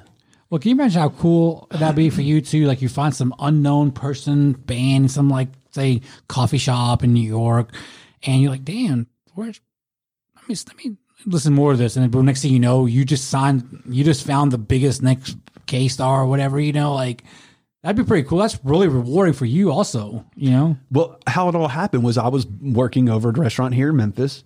These guys I know came in. They're basically like um, silent partners to the restaurant. They came in. Their manager said, "Hey, can you play this song over your loudspeaker? Because no one's in here anymore." And I said, "Who is it?" She's like, "It's a band I kind of manage, and it's." One of the owner's sons, whatever, okay, or silent partner's sons. And anyways, they were in there. They're eating. And so I grabbed it. I started listening to it. I'm like, holy fuck, this is great. This is really good. Yeah. And next thing you know, uh, I start talking to the band and I was like, I work in radio. They're like, no way. Long story short, they all lived in Nashville. They went up to New York to do a sound check and like a, a um, um, uh, uh, uh, showcase.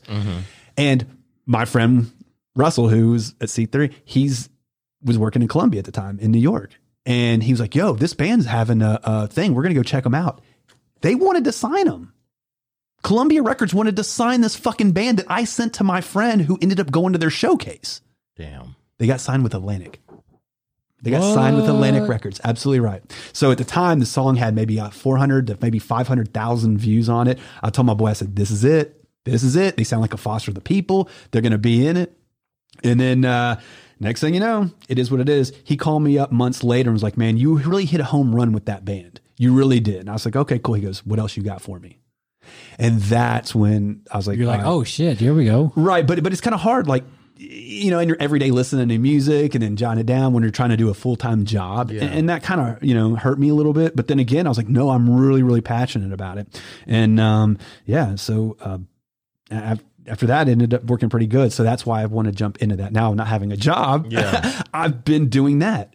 But I think I'm on to something because we just saw. You had 74,000 views last week. Now you're at 116,000. If you're not a record company picking these fools up, you're dumb Yeah. Yeah. because somebody's listening to them. Yeah. And I'm telling you, before the year's over, they're going to have over a million on that song. I'll put money on it. They're going to have over a million. So like when you get a, re- so I guess what every record deal that you sign is different, right? Just depends on the artist. Yeah. Yeah. Oh, sorry. Sorry. I'm trying to find this band. What would you say? I'm sorry. No, I was saying like, so there's not like a cookie cutter for the deals. Everyone is every deal is different, pretty much. You know, I, I, I can't answer all that because I don't know. Okay. But basically, what they'll say is this: they'll say, "We'll sign your band. Let's say four people in the band. Tell you what, we'll give you hundred thousand dollars for two albums for two years. Right? You go in there, you record it. We'll promote it. We'll give you, you know, you'll get your merchandise. However, their contract is is done. But yes, that's basically what it is. They don't really won't go in there and say, "We'll do you for one album," because there's no love there. That's like giving a manager of a basketball team or, or a coach or basketball team. Yeah, we'll give you a one year contract. Right. There's no love there. Yeah. You know what I'm saying? No, we really like you here. We're going to give you X amount of dollars for, we'll give you a million dollars. Fuck it. We'll give you a million dollars for, for three albums. Yeah. That means they trust you. They have, you know, you're an asset to them at this point, you know? So that's kind of the way that that works. I don't know what the group I was talking about is called Arlie, by the way. Shout out Arlie. That song that I played was Big Fat Mouth. It have over 10 million views. All their other songs, 12 million, 4 million, 1 million, 1 million, 508,000 views on it monthly. Monthly. If you're a record label, yeah, yeah, we want you, dude. Yeah. We want you. That's fucking insane. So to answer your question that you asked earlier, Yeah. is podcasting worth it? Mm-hmm. Someone's listening. Yeah. Someone's going to find you. So the answer is always yes. Yeah. You know, I- i- if you got to have a little bit to it though, you got to have something, you know? And if that girl, if that girl never really said anything to me about the band being in there, and if she could play that song, now great, she's not their manager anymore. It went over her head. Yeah. She was 22 years old going to Belmont University over, you know, in, in Nashville. Yeah. That's where the band's from, by the way. Okay. Man, she it was over her head. They got so quick. They got picked up. You know? And, and then I never they never would have been picked up. I never would have been introduced to my buddy to them. I never would have been in the position that I'm at. So it all just down, everyone helping each other. That's all it is, man. That's all it is. So yes, do a podcast. If you think it's worth the fuck, do it. If you start realizing you ain't getting any viewers, then guess what? Stop. Yeah. do something else. But go buy the equipment. It's going to cost you a little bit, but go buy it. Go try it. And if that doesn't work, fuck, just sell studio time. you know what I'm saying? Yeah. That's true. I mean, you know how people would love to have a podcast? Yeah. You know? And if you, like I said, you got the equipment here, man, you should do that on the side too, is hustle people out like that. What's up? What's up? Oh, well, yo, yo, I got the podcast, podcast a pro. Come record on that shit. Five hundred an hour, bitch. Right. And people do, and people do that. There's a place in Midtown where they do that. They have a podcast studio where people could go and pay time. I really? Think, I think I know think it's somebody in who does that. Crosstown. Yeah, I know a guy who who works at that thing too. So I think they're overpriced for one. my what do they? buddy What do told they me. charge? I don't know. Courtney looked into it when he was talking about doing a mm. podcast. really. I told him just to buy some fucking equipment. I wonder what don't kind of have to go equipment. They, super I, expensive. I wonder what kind of equipment they have. Right. Well, yours is your equipment's good. Um, I work with a guy do our House of Hoops podcast, Jeff. He, he's got great equipment as well. You know, so I mean, I, it's it, that's something I was kind of thinking about doing. Maybe, you know, and I already have a name for it and everything, and I got an idea of what I want. But I mean, you you just kind of have to be relatable. I mean, you hear these things that like serial, you know, this podcast. Well, if mm-hmm. you're into people killing people, then and getting away with murder, that's your thing Yeah. comedy's your thing, sports or whatever, or you can just do what y'all do. It's a couple of good guys sitting around bullshitting, talking about you know anything. Really doesn't matter. Yeah. But you're to resonate to somebody because somebody's going to sit there and listen to this shit and they'll be like, "Ah, yeah, yeah, yeah, I did coke in that bathroom too. Yeah, yeah. Oh, that's right. That's right. I know him. Yeah. Hey, Tony, Astral was it the it was the first stall you go in or the second stall? I don't know. Yeah, I think anybody should do it if they really want to do it. Like just like I said, for the lo- I talked about it for three years before I finally jumped and just said, "Fuck it, I'm just gonna buy equipment." what made you do it? Buy the equipment. Well, just say, "Fucking, I'm doing it." Um, I got tired of waiting around. I was waiting on somebody else. Yeah. and it's like I can't dictate my life on what somebody else is gonna do. I got to take it into my own, like, start my own shit, basically. And so, yeah, I just bought the equipment. I knew if I bought the equipment, it would make me do it. Like, I just don't want to let the equipment sit. This is how, like, I always tell this story. Like, I always used to talk to my friends about getting a passport. And they're like, oh, we're going to go here. And I'm like, okay, I'll get my passport. We'll go. Never got my fucking passport. They never went in- anywhere either ways. And then my uh my friend was he texted me when I was out of town one time and he's like, Hey, we're gonna go to Spain. I was like, fuck it, I'm gonna buy the ticket. So I bought the ticket, not having my passport, because I knew if I bought the ticket, I don't want to waste that money on the ticket if I don't go. Right. So then it made me force me to get my passport. So sometimes you just gotta take some initiative and, and bully yourself into doing something. No, I, dude, I'm I'm 100 percent about that. I I think you're absolutely right, man. And like I said, you never know. Like like we were talking about that uh the guy with the grape cranberry juice or whatever, and you just never know how you're gonna pop. So like if you're sitting somebody and you have this idea, you're debating to do something or not, you never know if that particular thing you want to do is is gonna be the next big thing. No, I You think you're can't be afraid. right. Afraid. You can't Well, be afraid, man. That's what it's all about. You got to start it. Say hi. I think I think the thing a lot of people are like a lot of people are scared of whatever people are going to say about them. But like, who gives a fuck? They're not doing it. Like, why are you worried about somebody that's sitting at home not doing shit, yeah, but they're going to critique you? well, that's Fuck them. absolutely right. It's like these keyboard warriors who are on Instagram or on Twitter and they're talking all this shit. Like, nah, man, throw your face behind it, throw your voice behind it, and do it. Yeah. You know what I'm saying? I mean, people. I, I think you just nailed it. Yeah, I really do. I think you just nailed it, man. It's like they say the crabs in the bucket. People want to keep you down because they're not doing something. Yeah, fuck You know. them. Yeah. Yeah, know? it's like there's so many people that probably could do something amazing, but they're worried about what their family thinks or what their friends think about what they're trying to do. Or since their friends aren't doing shit, they're not going to do shit. You Yeah. know, like Yes, you nailed it, dude. Yeah. I mean, yeah, I, I've got friends like that too that they're not happy in their life, so they want to hate on what you're doing in your Yeah. life. Bro, just do it. Um, Same thing with my buddy Jeff, who does the House of Hoops podcast.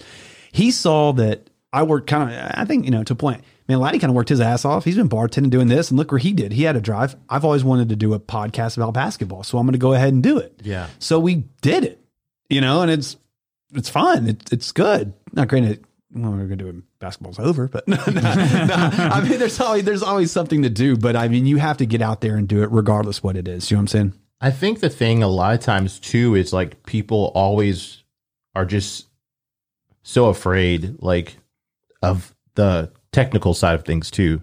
It's like how do I get the equipment or how do I load it up there? It's like go on fucking YouTube, man. Google. Yeah. Like most of this shit is out there. Or just reach out to somebody, DM somebody that has a thing and maybe they're going to be nice enough to tell you how they did it. Like you can't like you were true. talking about the DM or like messaging people to Yeah. do interviews. Sometimes you just got to shoot your shot. And then once you shoot your shot so many times, somebody's going to say, it's like if they talk about when you're trying to fuck girls. And if you keep going around to every single person, somebody's going to eventually say yes. Right. It may not be the option you want, but somebody will eventually say yes. Right. And it's a start, you know? you miss 100 percent of the shots that you don't take. it's, so fucking true, man. I mean, yeah, I think anybody that wants to try something new, especially during this quarantine when you Yeah. you can't do what you normally would do, this is the time to learn something new and to spring back springboard that into something else. I think so. I think Raul, you nailed it earlier. So many people are just doing shit. They're bored. yeah. So I mean, real. if you got some time, got a little bit of cash, might as well just try it. And you you, can do it with your fucking phone a lot of times. Hmm? Like you can, I, the phones are so nice now. You can like upload shit to YouTube or iTunes or whatever. You know, it's just you don't need the fancy shit. Well, that's what I'm doing over here. I'm taking videos of y'all real quick, putting them on my Instagram, and I'm what the fuck's he doing? He's obviously doing something right now. Well, yeah, Yeah. I'll let you know here in just a little bit. You know, we're Right. exactly what we're what we're doing. Yeah. I mean, they may like it, they may not. You know what I'm saying? They may think that fucking you know, Tyler and Josh from 21 Pilots are great. And I think they suck. I mean, I don't know. Yeah. it is what it is. so, you know, I'm just, you know, sitting here just kind of like wondering why Arsenio Hall's not sitting next to me. It's kind of what I'm wondering. yeah. What do they call it? A callback. Call back. We'll call you back. Whatever. He's probably going to call Raul before he calls you. You know, know. That's what I've learned. What'd over you say about my mama? What'd you say about my mama? Just tell him he's grounded. Yeah. Um, mama said you grounded. Don't come over to the house. She's busy. Raul said you're grounded. Stepdaddy said you're grounded. I'm sorry. Yeah. I'm sorry. They're going to be like, you're never coming on again, buddy. I blame the White Claw. That's right. Yeah. Shout out to White Claw. Do you want to answer your uh, famous question? What question? What advice would you ask? Uh, Um, I already asked him that earlier, though. Well, I mean, what's like outside of just your profession? Sure. If you had advice for somebody, well, like for anybody in general, what's your advice for people? About what? In general, like if you know whatever they want like to general life advice. Life advice? Yeah. Yeah. It's I the mean, only you- thing I've learned it when I was 16 years old. And it's as true as the day. I even put in a rap song that I did. If you're not one step ahead, you're automatically two steps behind. Mm. That's the life. Yeah. That's about life. That's it in a fucking nutshell. If you're not there, if you're not a step ahead of the next person, because there's always someone trying to take your job, there's always someone trying to be better than you. And then guess what? A lot of these fuckers are. Yeah. A lot of them are. I'm not the best radio host ever. I don't have the greatest voice ever, and I don't. I'm not the best. Mm-hmm. But I have a drive that's fucking uncanny. I want to be the best that I can be. Does that make sense? Yes. My ambition out. It's like what they said in that movie Blow. Remember the movie Blow? Yeah. Talking about George Jung at the very end of it, he said his ta- his ambition out exceeded his talent, mm-hmm. and that's me for sure. But that's what it is. If you're not a step ahead, you're automatically two steps behind. You did this podcast, guys. You started this thing. Yeah. There's somebody right now being like, you know, one day I'm going to start a podcast, like what you were earlier, mm-hmm. Tony. Like you said, well, I'm just going to say, fucking, I'm going to do it. Yeah. Because somebody else is doing a podcast. You know what I'm saying? I wrote a book. I wrote a children's book. It's not published. I wrote a novel. I'm getting it edited. But you know what? Man, one day I'm going to write a book. No, motherfucker. I, I'm doing it now. Yes. So it's the same umbrella as talk the talk, walk the walk kind of a thing. Mm-hmm. Go do it, man. Go Life's do it. too brief not to do shit, man. Yeah, why not? And with technology nowadays, remember how long it took us to go get an album? Thanks, oh, God. thanks to Napster, we could just burn that shit in a second, man. You know. Yeah. And then you're sitting here talking about a podcast. You're talking about doing these things, and guess what? You're fucking doing it, dude. Yeah. You have all these listeners, people from all over the world. I'm looking at this map over here. We have people from Russia, Australia, North Dakota. I mean, you literally have people from all over listening to this shit. So you know what? You're doing something right. Yeah. But the fact is, you had to wake up in the morning, and you had to say, "I'm going to do it." Yes. You know, I got a buddy of mine. He he, and I'm doing this too. I did it yesterday actually when we got fired. but he put a goals. He put goals down, and it's on a piece of paper. And then he went ahead and he put one, two, three of his goals down. And he said, These are the goals that I'm going to do. So I made my goals. You know what my goals are? What are they? Number one, I want to get a job, have fun. Number number one. Number mm-hmm. two, I'm gonna do radio. It's going to be in a top 25 market. Number three, I'm going to make 100 grand doing it a year. Game over. Those are good goals right there. Game over. If somebody else can do it, why the fuck can't I do it? Yeah. That's right. Howard Stern just spent 120 million dollars. Okay, cool. I got you, dog. In. Mm. You know. I want to sit there and be like, oh well, he did it. Might as well pack up my shit and not do it. No, what are you doing, man? Go. Yeah. And every day when you walk out that door and you have it on your door of your room and it says these are my goals. Okay, well, once done, scratch it off, dude, and then go on to the next. Do you know what I'm saying? Yes. So I don't care what your goals are. If it's to get married and have kids, okay, we'll put that shit on a piece of paper, put it on your door, and do it. I don't give a fuck what you're trying to do in this world, bro. You know, just go do something because at the end of the day, the only thing you have is yourself. Regardless if people say that you're good or you suck or you're rich or you're poor, you still have yourself. Mm. There's two truths in this world, gentlemen. There's two truths. The fact that you were born and the fact that you will fucking die. What you do between A and Z, that's up to you. Yes. Do you know what I'm saying? Yeah. One percent, man. How do you feel about manifesting? What do you mean? I don't know. Like, do you believe that you I can don't know what that mean. What that word means. Do you believe you can manifest something like you can make something happen by Believe not in it? only just believing it, but obviously you got to work towards it too. Yes. Negativity breeds negativity. Yes. Positivity breeds positivity. Yeah. 100%. I, you know, and it's funny, me and my girlfriend had the same conversation. She's like, you know, I know you're going through some stuff and it's okay. You got it. You can be sorry, sorry for yourself, you know, but, you know, and, I, and I'm the same way, but she's but you got to get back on that horse and ride. And I'm like, well, that's the kind of person that I am. Yeah. You know, um, I think if you believe it and you talk about it, it can become true for 100, can, like- 100%. Definitely will stuff into existence. Right. I, I think someone told me this. They said if you talk about your dreams, don't do that because they won't come true. And, and for a minute, I was like, oh man, that, that's true. But then again, no, no, that's wrong. You know, tell people you want to do this stuff. Now, granted, your right audience, Yeah. get the right audience, but tell them what you want to do because if they don't fucking know. I was talking to this girl, she works at a record label, uh, Arista Records, and she told me, she goes, Hey, latty, you need to let people know that you don't have a job because guess what? They're not going to know if you don't tell them. Yeah. Yeah, that makes sense. You know what I'm saying? So uh, you know what I'm doing? I hit up everybody else. Hey man, yo, I met you in LA in the Grammys. Remember we got fucked up at that bar? hey dude, I'm looking for a job. Job. You got Inter- something for me? Is Interscope hiring? You think I'm kidding? I did that the past two weeks. I'm sitting there wondering. I, I'm furloughed. I don't know where my future is going, but I'm not going to sit around and hold my dick while it goes past me. you know what I'm saying? True. It's like they say closed mouths don't get fed, Yo, Gotti. you know. So you have to you have to be a self-starter and fucking get out there and hustle. Right. So I think what y'all are doing are great. Uh, and, you know, I really do. And, and I appreciate you letting me come on here. Uh, um, which is not going to go anywhere, but they're going to be like, this is the worst podcast ever. You're never coming back. um, but it's awesome that you do that. And the fact, Raul, when she said that, when Jenny was like, oh, Raul said he's going to hit you up and come on the podcast, I was like, I mean, yes, 100% yes, you know?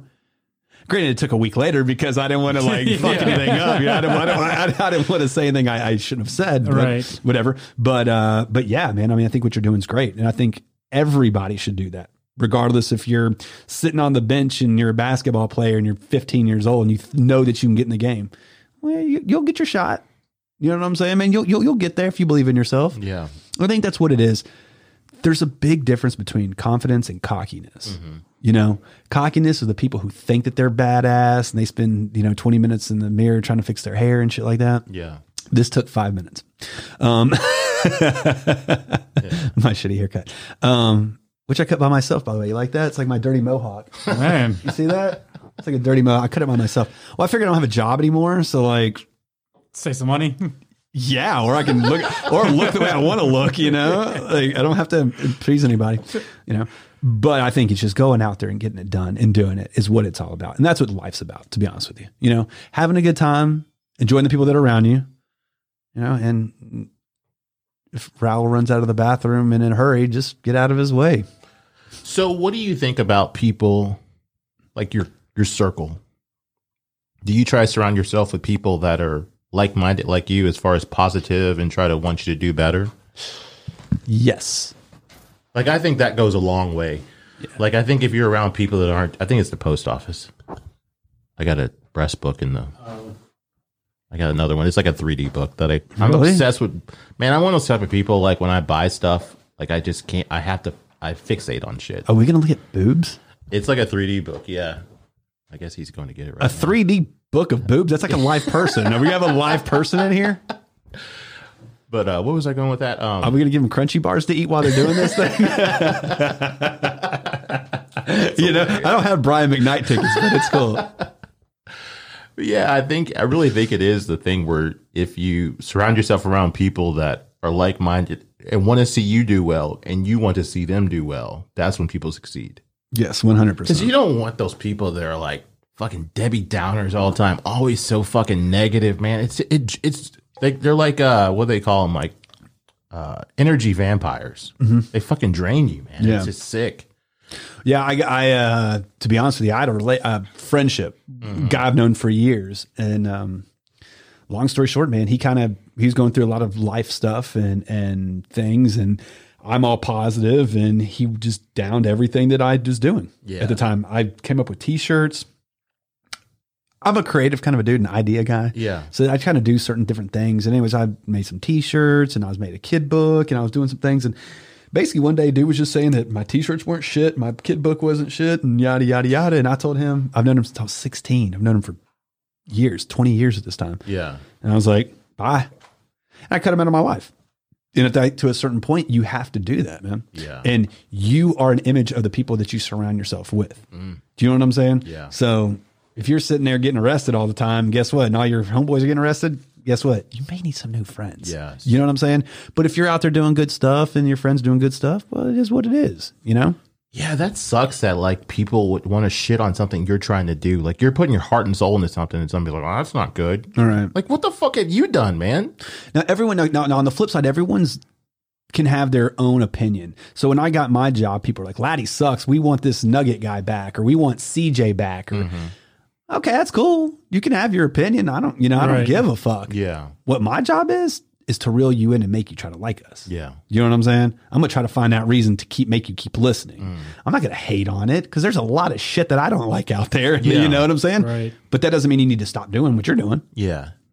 Yeah. People that put venom out there just to be putting it out there, just it's that says more about them than it does about the, the person they're talking shit about. Absolutely right. Absolutely. Like they always say, like, do you see Michael Jordan on YouTube making hateful comments? It's like, no, it's like some person that probably feels bad about themselves that they're going to talk shit about somebody else's product. You took the time to consume somebody else's shit and you're going to shit on it. Right. Like, just don't watch it or just move on. Like, I would never want to hang out with somebody I knew that was hating on somebody on YouTube or Instagram. Yeah, that's a good point too. You don't see Le, you don't see Michael Jordan out there being like, "Man, fuck LeBron James," you know, fuck Kobe Bryant. It's always some guy sitting on the couch saying "fuck Kobe Bryant, LeBron." And, yeah, right? Yeah, 100 percent the guy who hasn't even seen a basketball in like 80 years. Yeah, it's just ridiculous. or ridiculous. his dick.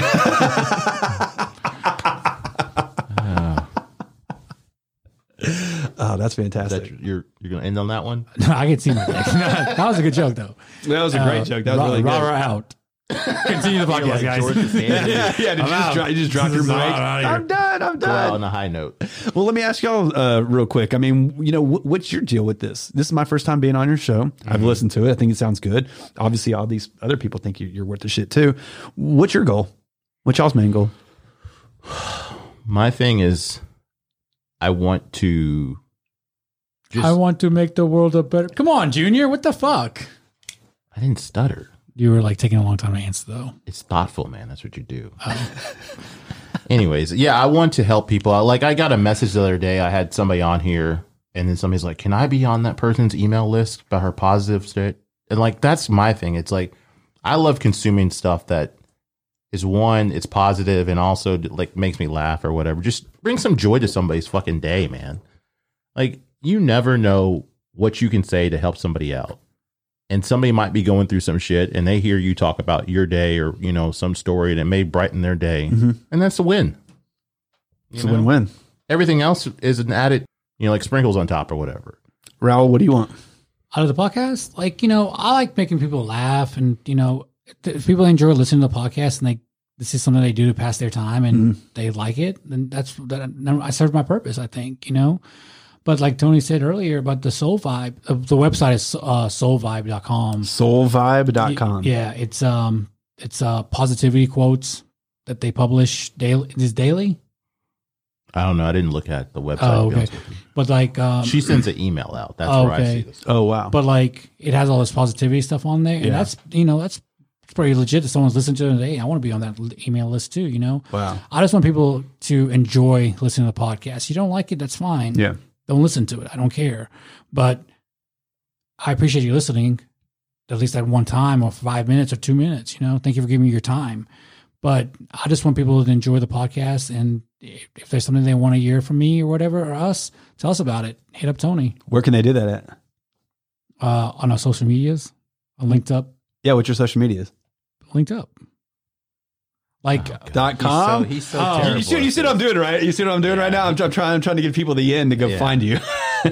you can find us on uh, instagram at l-y-n-c-k-u-p That's right, because I know that it's spelled different. yeah and then also I like the way it's spelled, too. yeah facebook the same way too and twitter and we're on all the platforms like google spotify itunes amazon now um player fm Biggest views you've had for one episode?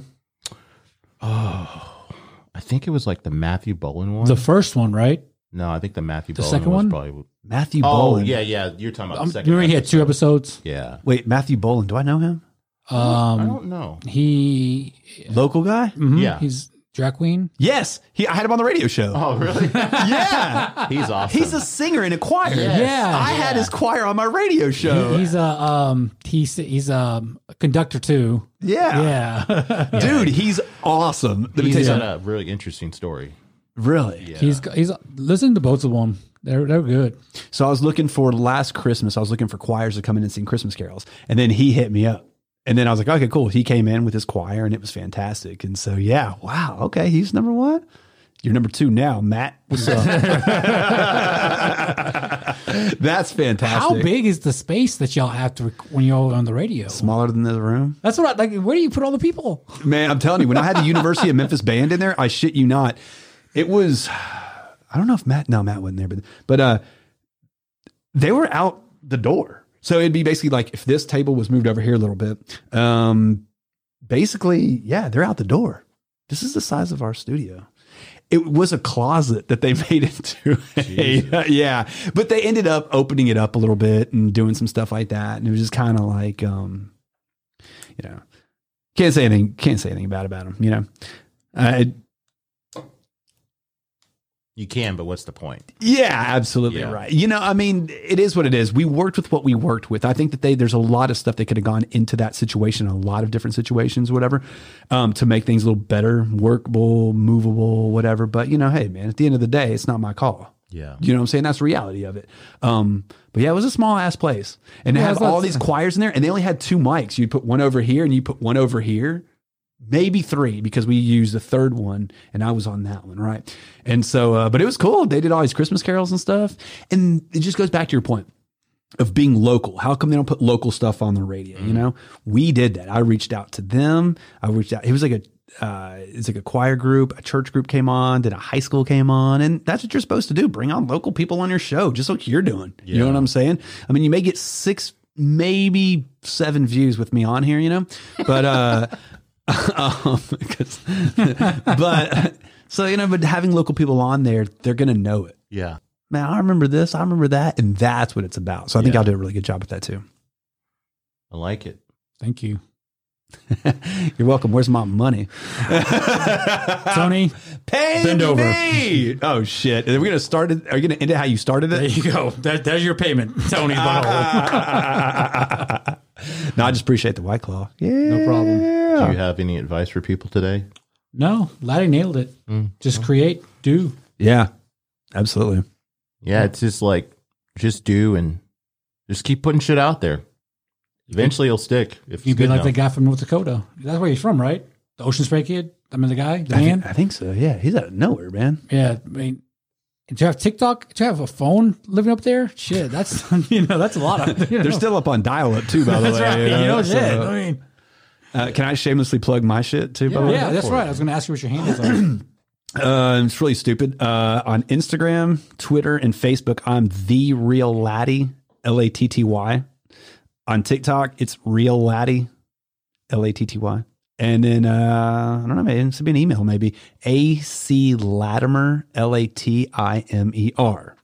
So my name is Andrew Latimer.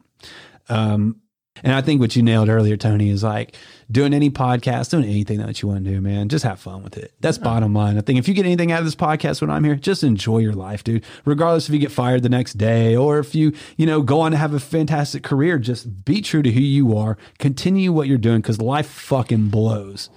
As long as you have a good out- outlook on it, I think you might be all right. this is one thing I want to close on with uh, being fired. I think sometimes that's a good thing. I think sometimes they're pushing you in a direction that you possibly would not have been. Sometimes we get stagnant and Yeah. like just comfortable being where we're at, and they're going to push you in trajectory to do something even bigger now. That's a good, very good. Yeah. Because you probably would never have looked into more being that uh, quote unquote scout for new music. Yeah. If you want to let go. Yeah. Now no. you're actually looking into doing that instead of being on the radio again. yeah. Like they say, a blessing in disguise. Yeah, uh, it's so weird. I listened to the song the other day. It's called "Anywhere Is," and it's had the same lyric through Semisonic, "Closing Time," but every new beginning comes from some beginning's end, Yeah. and that's what it's about. All right. I think we should end on that. That's that good. was beautiful. That's good. Thanks. thanks for coming on, bro. I mean, I appreciate it, man. Thank y'all so much, dude. All right. Love you lots. Bye.